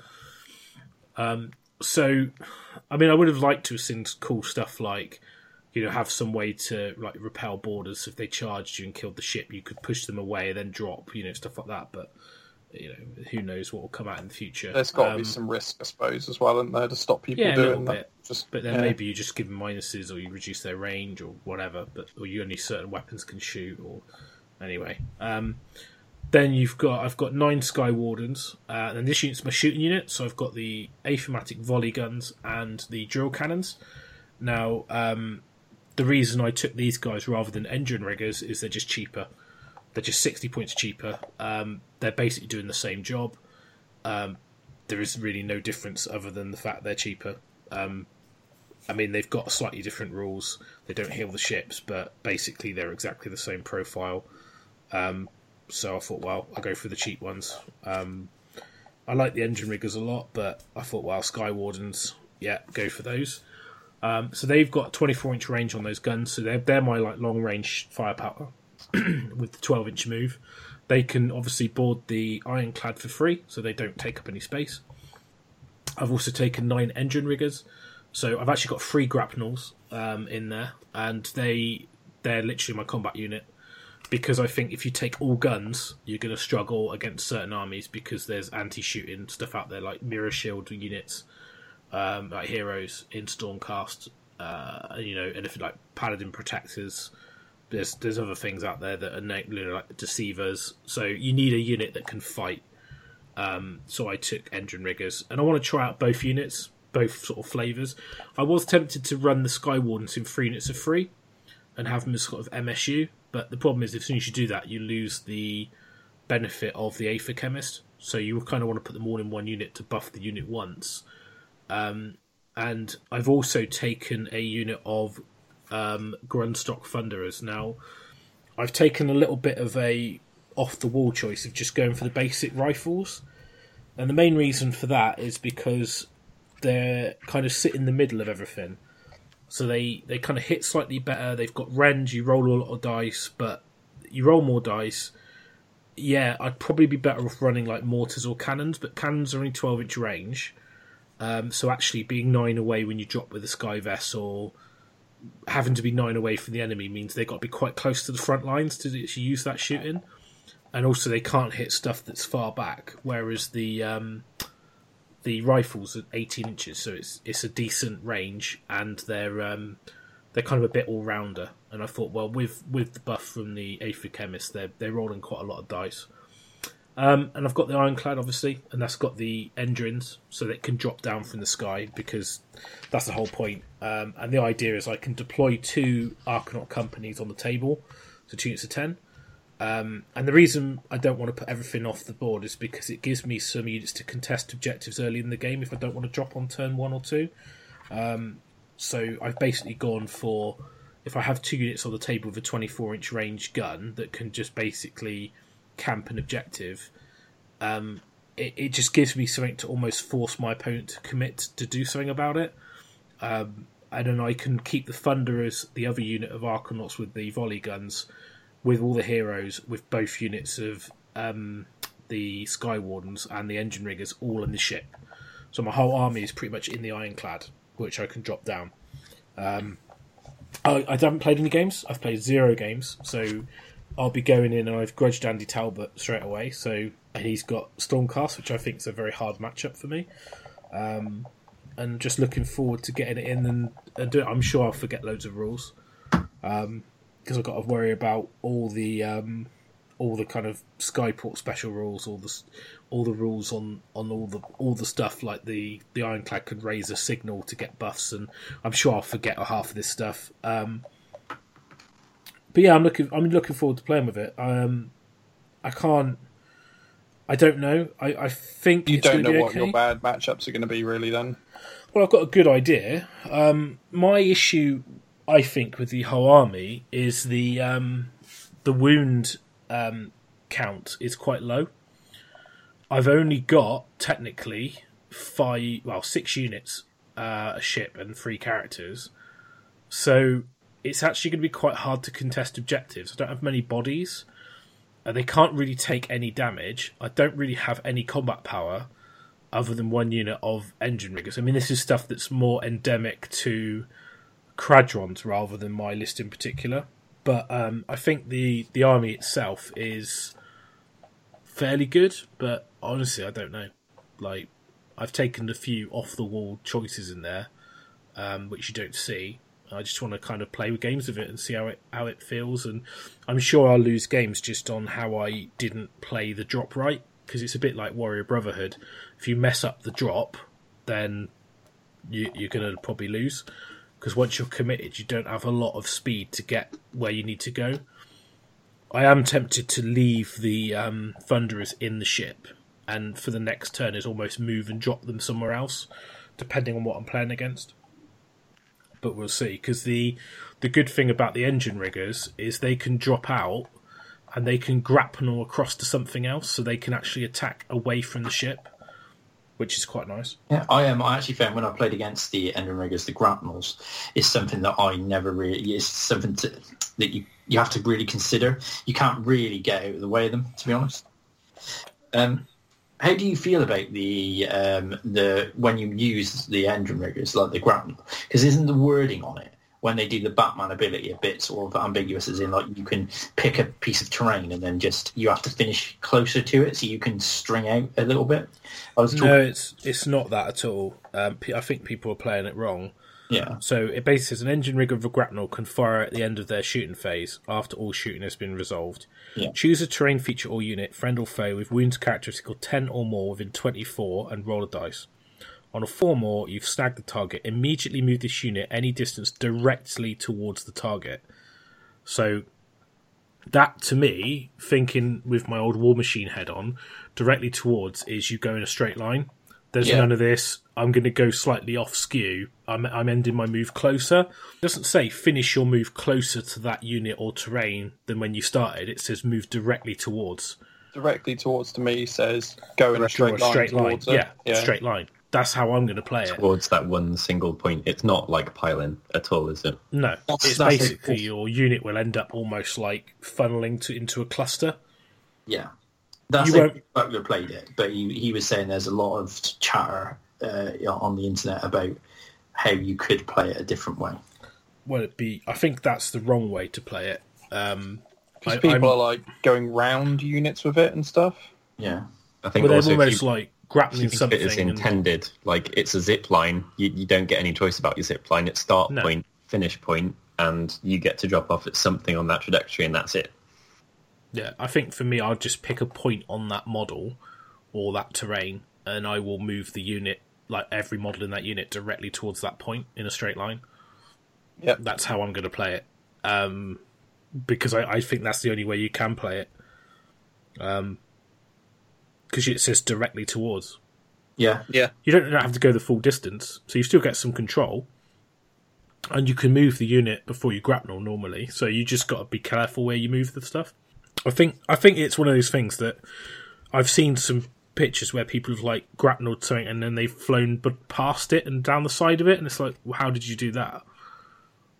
I mean, I'd be even ambiguous about people changing the formation of the unit from like being into a strung out line into being a clump, and it's like, well, how, how did that work?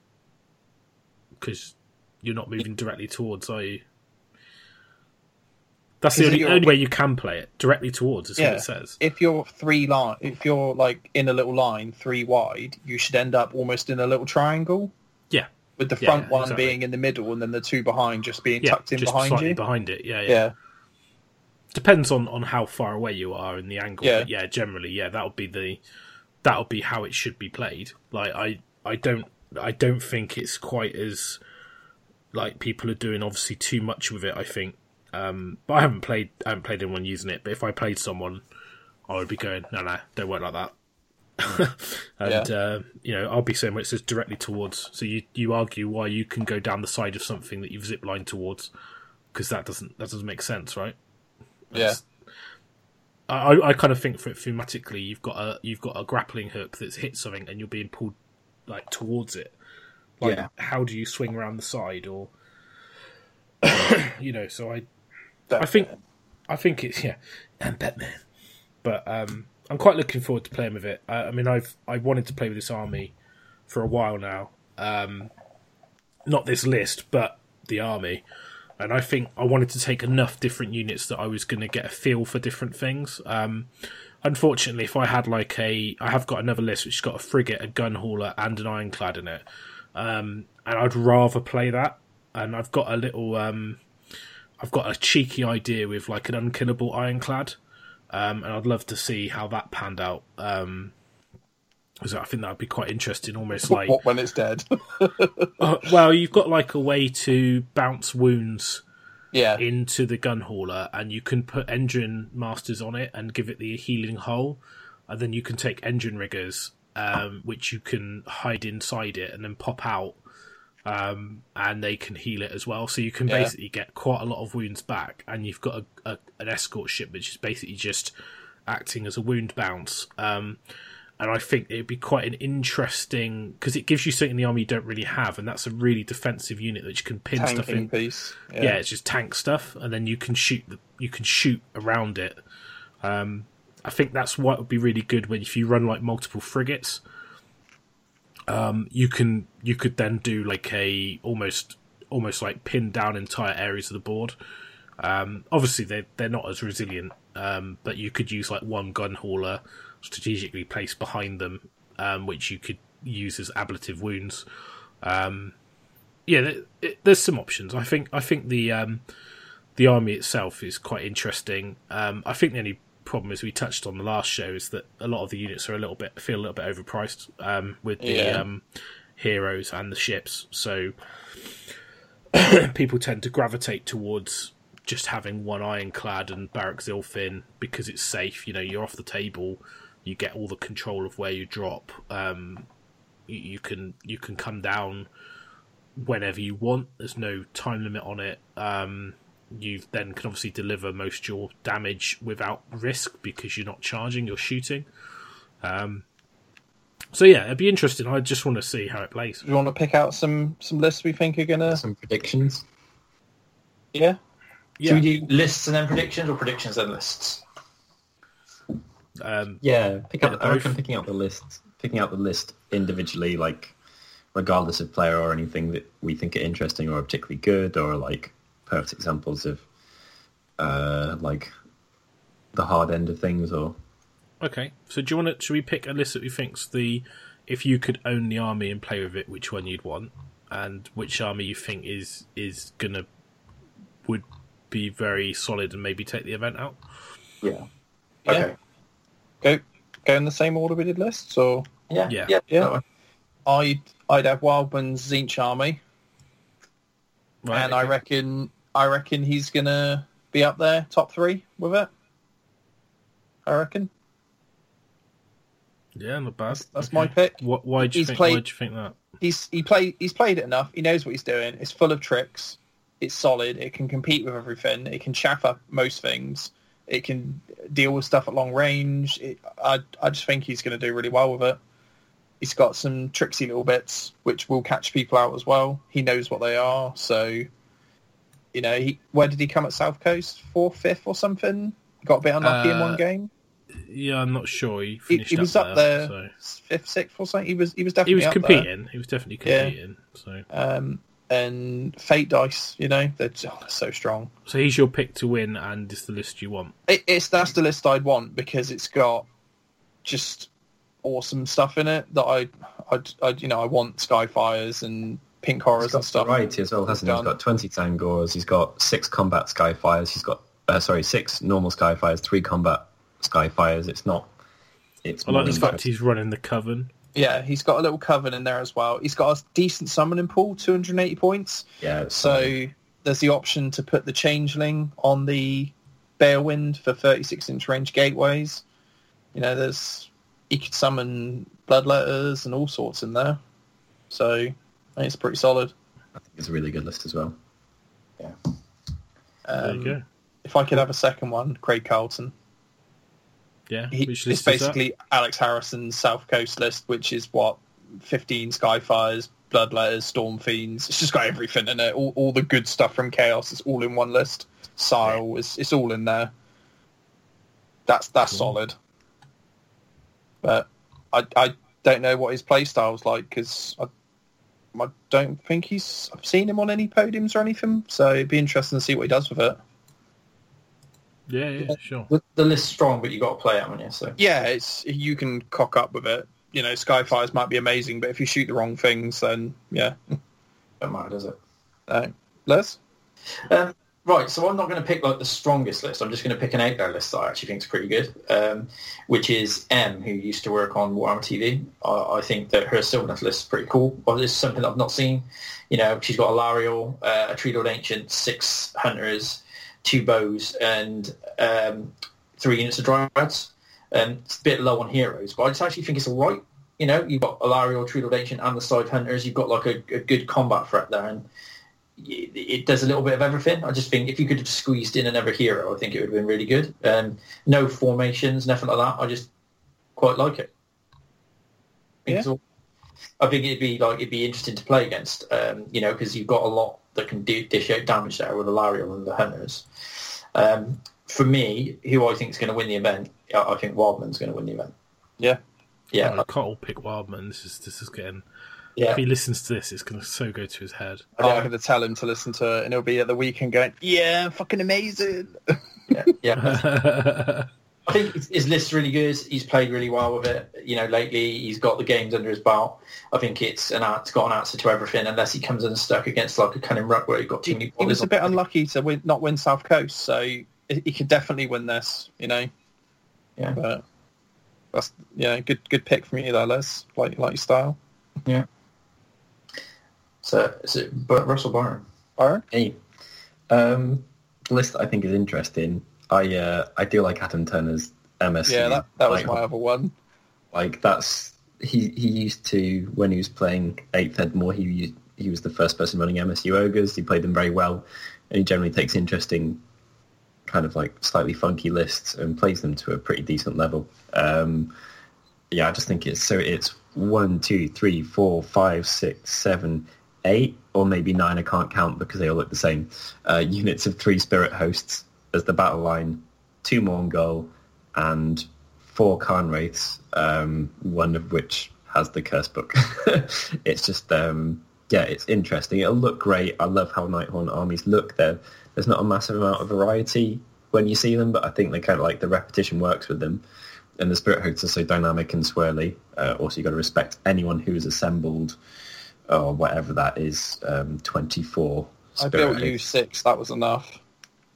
Yeah, I've built them as Yeah. well, and they're not fun. they're not easy. So that's my pick as just being awesome. I think you probably do. You probably do better than people would I expect. think you you'll catch some well. people out. Yeah, I think so. Um, and then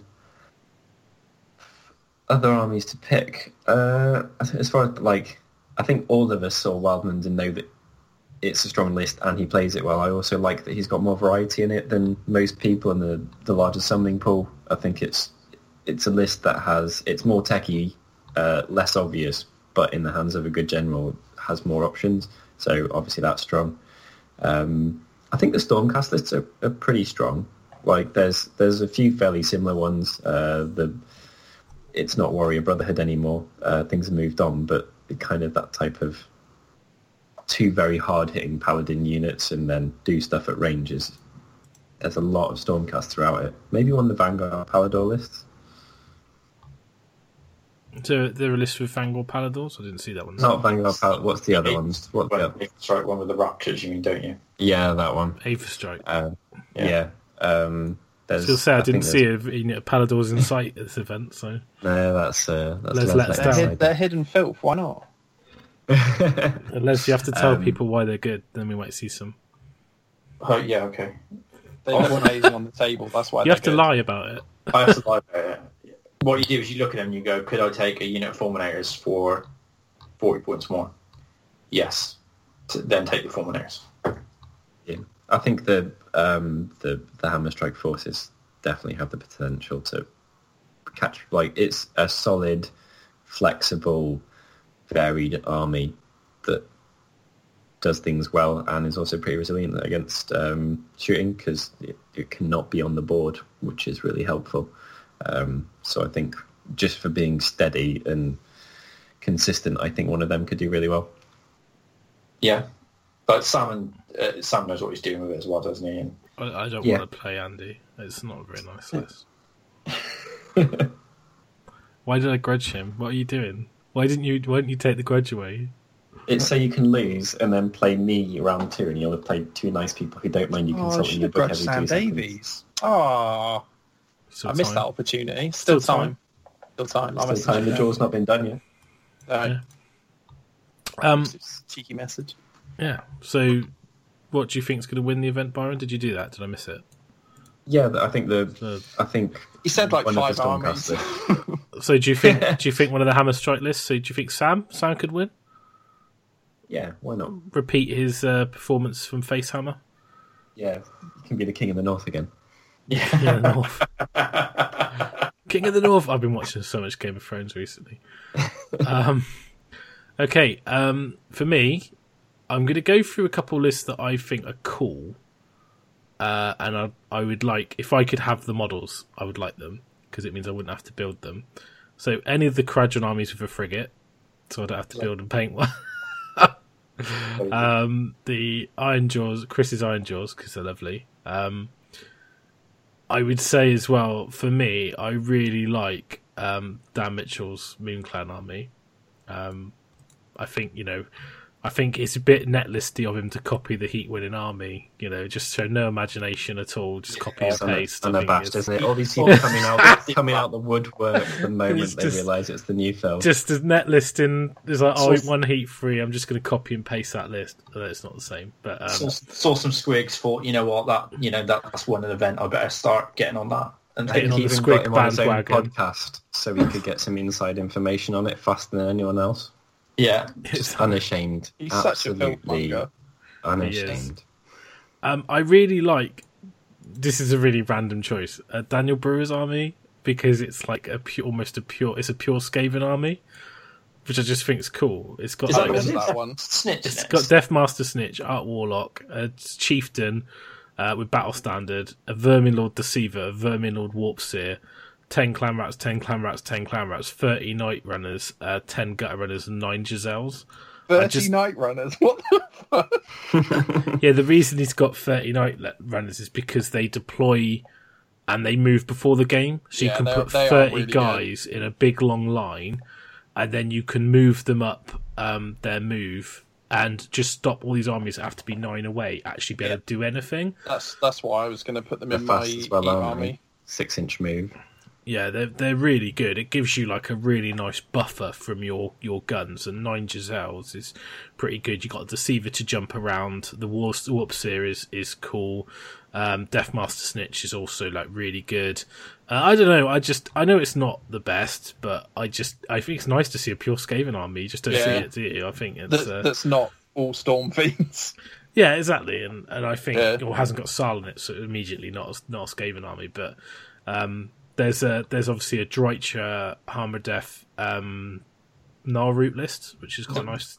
The one I took to Six Nations. Yeah, yeah. Let's So- TM build. Yeah. Well, they're all they're all they're all LTM builds apart from M's Basically, list by the looks I of come it. up with everything. Yeah, apparently.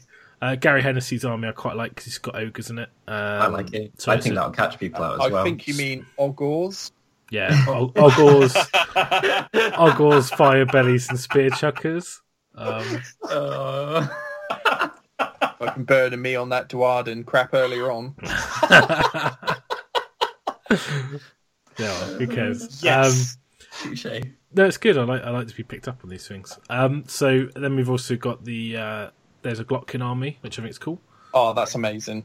Um, so with the Tallyband, so I think that's nice to see the Glottkin on the table. Um, We have Epidemus. Oh, if that guy gets the tally up, oh, that There's is a- just going to smash stuff to bits, but he'll probably die turn one. there's a guy with Beastclaw Raiders taking the formation that allows you to take Gore-gruntas. So it's like, oh, I could take a formation that allows me to get this really good Iron's Jaws unit in my army, and then it's like, um, he's got the Skull, which I really What's like. name? What's his name? Uh, Kane Holloway. Oh no, no, I played a guy in Bristol, at one of the Bristol club, uh, the Bristol club nights, and he had that list, like a, a Hmm. fr- um, Beastclaw Raider list with Gore-gruntas, and I was like, actually, because it does more wings on the charge and stuff, doesn't it? It's not actually that Yeah, bad. so, uh, yeah, it's pretty bad. Um, so he's he's obviously he's quite nice because he's got the um uh he's got the hunter, the icebrow hunter uh, with the scowl, with the twos twos of frost sabers, and then this other formation. Uh, I think it struggled a bit because he's only got one big beastie, but uh, it's it's nice to see. I mean, who knows? Gore-gruntas, who knew? Um, obviously, um, Liam's got got a solid Gnarlroot list. Uh, Wildman's list with touched Tom's really good. Um, there's some cool lists. I mean, there's one which is uh, very random, which has got um, it's an order list and it's got like a Black Ark Fleet Master and Skink Everything Chiefs and table, yeah. Corsairs and Executioners and Drakespawn Knights, whatever they are. Like I guess they're cold ones. I'm not sure. Bastiladon Yeah. or Stegodon or War Hydra. It's like a. I've got a random collection of stuff, so let's take it on the table. Um, yeah, there's there's quite a few interesting lists. I think for me, Does it I have kind scales of- on it? Yes. No. yeah, Yes, has it got scales? it. That's in my army. Yeah. I bet. I bet he's got a story. Do he's one of those people that's got a story behind his I army? so. There's a double Kunnin' Rukk, which yeah, whatever. And then um, you know, Nigel's army is like Kunnin' Rukk. There's quite a few, almost like copy and paste lists that you see. There's quite a few sort of net feel lists, sort of. Yeah, there or thereabouts. There's a Settra army, which is you know, it's nice to see him still. He still refuses to die. With the old points as well, I'm surprised no one's pushing around your masters list. So I just emailed Tim and just sort that out now. Yeah, Just let like- me take it. No, I didn't go through all that. No, you're not borrowing it. If you're not going to Oh. paint it, you're not taking it. I'm not lending it to you. It just makes you lazy. That's the problem. So uh, Hey, I've got a painted army. What are you on about? A brand new painted army that no one's ever seen Terry run before. Ever. something. It is Um, different because I've Oh, got, here we go. Every time. I've got the Painted a bit I've on got the the Great Unclean One in the list. Normally, he's in my summoning pool. Just saying. Um. I quite like Tom uh, McTimony's list because it's the Council of Blood with Skarbrand, Rafficorn, and two Insensate Rage Bloodthirsters, um, which I I is cool. Like you know, I would he's love got to Yeah. go and fight that one in the middle of the table. That would be. Oh, that'd be amazing for your army. I would love to watch that game. You two just pushing dragons and bloodthirsters into You're each getting other. really worried about Skarbrand just murking all of my stuff. You just That'd get great. super angry and just fucking one shots them all off. You're like, oh. And then uh, I think my pick for the event, the winner, and the list is Tony Moore with the Changehost. Um, he's got uh, obviously two Lords of Change, Changeling, Blue Scribes, Herald of Tzeentch, Gaunt Summoner, 10 Pink Horrors, 10 Pink Horrors, 10 Pink Horrors, 10 Blues, 10 Brimstone, 10 Blues, 10 Brimstones, the Changehost, and the Duplicitous host. Uh, with a summoning pool of 210 points, I think this is the list to beat. Um, honestly, I believe that he. It depends how many games he's played. Uh, Tony is a solid player, and it's really, I think, this defensive denial style army really fits Tony's personality and how he likes to play. In the fact that it, it plays to his strength, and he's always said to me he's a cautious player. He's not an aggressive player, and he's got a an army that's all about using these tricksy, teleporty shenanigans uh, and spells to Absolutely do damage. Yeah. Yeah, and I think The think blue I think scribes are his- amazing in that list because they can't not cast Yeah, they Yeah. can't cast. because ones become twos and you get to auto cast with the blue scribes. Whatever you want to cast, you cast. It's amazing. I think I think it's a solid army. It's got loads of dirty tricks in it. Tony's going to know it inside and out because he would have been meta in it. Uh, he's probably played a few sneaky games on the side of it. Um, he's a solid player. You know, Team England captain this year. I think I think Tony. It's Tony's event. Um, I, I I can definitely see a, a Changehost taking the It'd event be out nice to soon, see him so- win an event. You think So, there's going to be a yeah. team off on the top Yeah, table I- last I- game? I think so. I think um, you can't. I don't think you can write off people like Darren, Adam Turner. You know, Les's list is really solid. Um, Byron might shock people with how he plays. I'd love to see Tomlin take the event out, but I'm not sure. Like I, I don't know. There's there's a lot of unknowns, like people I don't know. Um, so you never know. And I think in the meta, um, if I if I could if I had to pick one army to play, it would be Les's army, just because I know how balanced it is. Oh, I'd, literally, be, I'd like- be picking Craig Carlton's army with Sile and the basically Alex Harrison's South Coast list. I'd be That's picking what I was saying about the Stormcast. I just think that while people are toting around all this, like, my army does 70,000 trick stuff, like, just people saying, like, my army's flexible, it's got these four different parts to it, and it happens to be decent against shooting in the current meta, that is a thing. It's simple, strong, balanced. It's not complicated to to. There's not Tricks. that complicated to play. You're not reliant on one single piece to be like your linchpin, um, and it's got a bit of everything. I think for me, after I mean, I played with the army as well, so I know how strong it is. I just think it's got it's got everything you need. Like it is, it's that balanced. You, it's, it's just that good. I think most other armies you you can pinpoint weaknesses very quickly and very easily.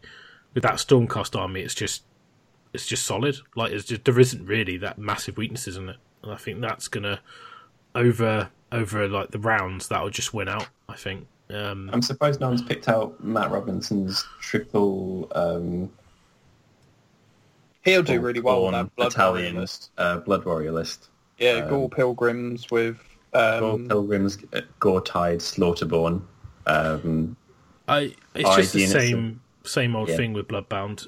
You you win win a few games, um, you'll lose a couple just because you don't have the flexibility in the army. Um, it's yeah, it's okay, but I can't see it being all conquering. It's just not. It just yeah. The thing I just found with don't playing. Bloodbound is if if they push a Stonehorn into you and you don't have Wrathmongers to kill it, it pretty much can kill your whole army. he's got Same with the Star Drake. Yeah, Yeah, The Star Drake's a nightmare as well because even Wrathmongers because it doesn't really care about big monsters hitting it.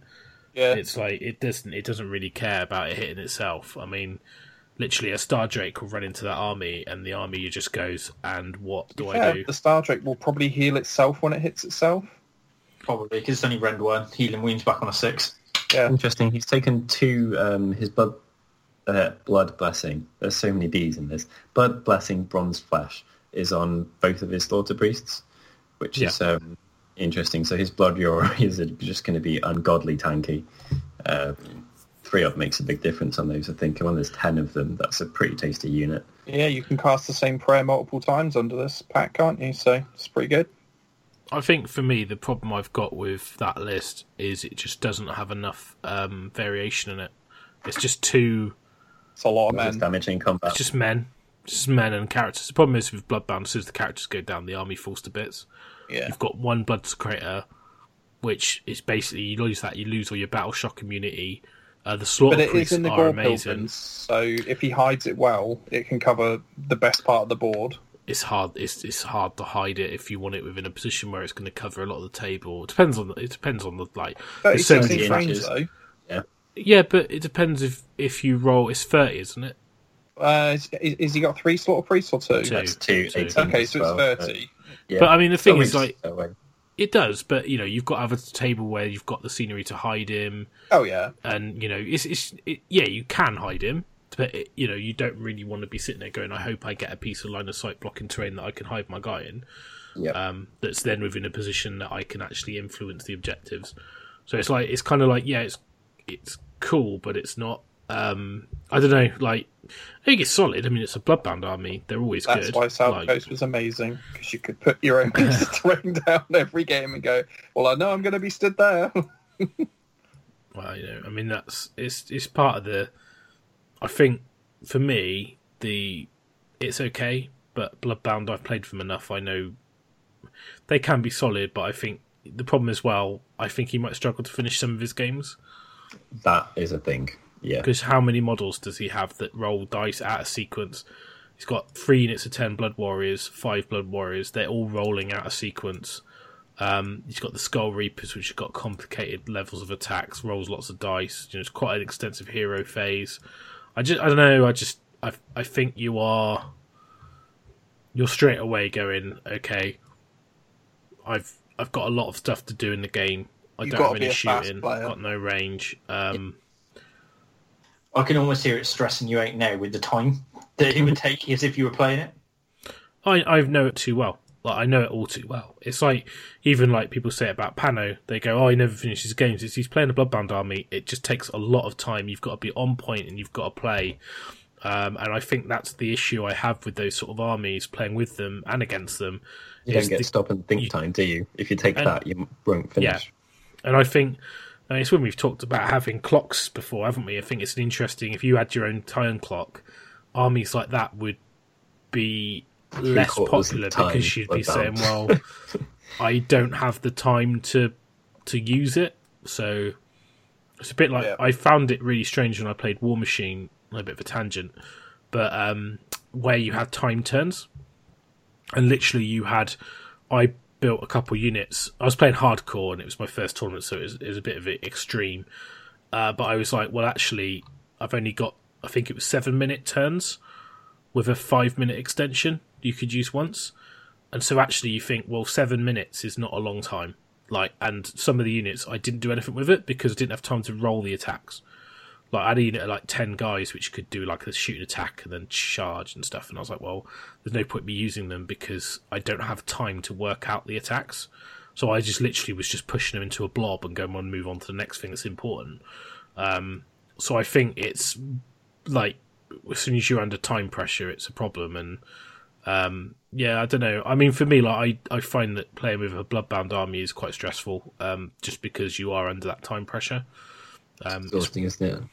yeah, I think it's one of the good things that I. It's also particularly exhausting when you're, you know, you need all your time. You're you're very quick on your turns, and then it's you know then you, your opponent's very slow, and you're like, look. Then at the end of the game, it's in, like yeah. It's like, oh, you took ages. Well, I really didn't. I'm just moving three times the amount of models that you've got. So, you know, that's why my turns took just the same amount as yours, but you've only got like five units, so it really shouldn't take that long. Um, but I mean, it's kind of one of the good things about the Kharadrons, I guess, that it'll be quick. It all flies around in one boat. Doesn't I'm, I literally in my head? I'm just going to be going on a boat and What is it? clown clown car. clown car, yeah. But um, I like that. Yeah, I think I'm not. I'm not that happy with my army list. I, I, I don't think it's quite as balanced as it could be. I think I'd probably is I'll just drop, shoot, do a bit of damage, and then if I don't win the turn roll, I'll just lose. I think it's Yeah. not. I don't think it's as good as. I don't, just don't think it doesn't have the impact. I mean, I was thinking about the actual damage output, and most stuff hits on fours. There's no re rolls. Um, you know, it's just it's just a bit. Mm, maybe I'm wrong. I mean, maybe I just blow people off the table, but I just can't. I, I've seen it blow people off the it. table, but without the chemist stacking, I don't know. Um, Yeah, that's the thing. Like, I just don't Yeah. know how it's going to work out. I mean, I mean, what I'm going to do is basically chemist the both units of the um, bubble guys. I think. I mean, I might. I was tempted to deploy one of the bubble guy units on the table at the start of the game, just to give me that long range twelve and the shooting. Um, so I've got something that I can run around the table shooting things while I wait for my ship to drop. yeah, That just Oh. makes them vulnerable, doesn't it? So that's the problem. I've uh, got a cheeky grudge now. Sam said, "Yeah, All right, cool. So uh, we're sorted." you and Sam on first round then. Yep. Yeah, So- that'd be good. Is there any other? out. You're feeling left out. Yeah. You should grudge Les. Yay! What about Can Tomlin? Has he got a grudge? He has, yeah. Uh, he doesn't. Oh yeah, he does. He's playing Dan Mitchell. Yeah, that's the first person I asked. He's been been snapped up already. You could um, you could snaffle one of these like look at the list now. You've got them and pick one of the weakest and go. Oh, do you want to have a game? you should you should grudge that corn player just for Okay. the just for the You lol. played, you played Liam before. Grudge Liam. Um, yeah, we have. I've only played him in um, in doubles fun. Yeah. yeah. That wouldn't be a bad one actually. Yeah. Yeah, So he's a good lad to play against. So yeah. Maybe So probably you should worrying him, Nige. worrying him slightly less this time. Oh god, I've, I've not Tony. even looked at. No, I've not even looked at Nigel's list. Um, apart from noting that there were sixty guys in it at one point. I think Stop. it's just uh, cunning. It's just a standard like destruction big thing list, isn't it? Yes. Oh, you should grudge Tom Hewitt, Byron. Oh, Tom Hewitt's a legend. What's yeah. he got? He's The got Drake a Drakesworn Templar, a Dracoth Lord, a Heraldor, a Castellan, uh, Judicators, Liberators, Liberators, Fulminators, Fulminators, a Griffhound, two units of prosecutors. I think the Griffhound's just to taunt me, right? Yeah, It is, yeah. that'd be a good put- fun game for you. Maybe He's a such a top on- lad, Tom is. Yeah. Maybe should put a So- call out on uh, on Twitter and uh, say, does anyone who's not got a take the piss ATT list want to grudge with me? And I could just get a uh, one person I not played before, guaranteed before the event. That'd be nice. Yeah. You could play. You could, there's lots of there's lots, there's quite a lot of destruction armies actually, isn't there? Yeah, there's a load actually. There's well, there's Thunder Tusks and Stonehorns everywhere. I just meant as a faction. uh, Yeah. I think they're quite it's quite heavily represented, aren't they? I think them, Stormcast, and um, maybe Tzeentch pretty like out Gary of the Hennessy could play Gary. Is he He's already got- he's already booked He's up. got a grudge against Liam. Ah, there we are. Oh, Can't play Liam. Yeah. okay. There we go. I've tried. I've tried a few. Um, I've told them if you've got to win big or lose big, and I'll guarantee that I'll do the same. You should definitely play, you should definitely play Tom Hewitt. His list Yeah, you should. is good, but like he's not, so it's fine. That's, that's an edit right there. you should um, grudge Elvis Presley. Yeah, with a quadrant army. Uh, you just take it, just be like, ha, ha.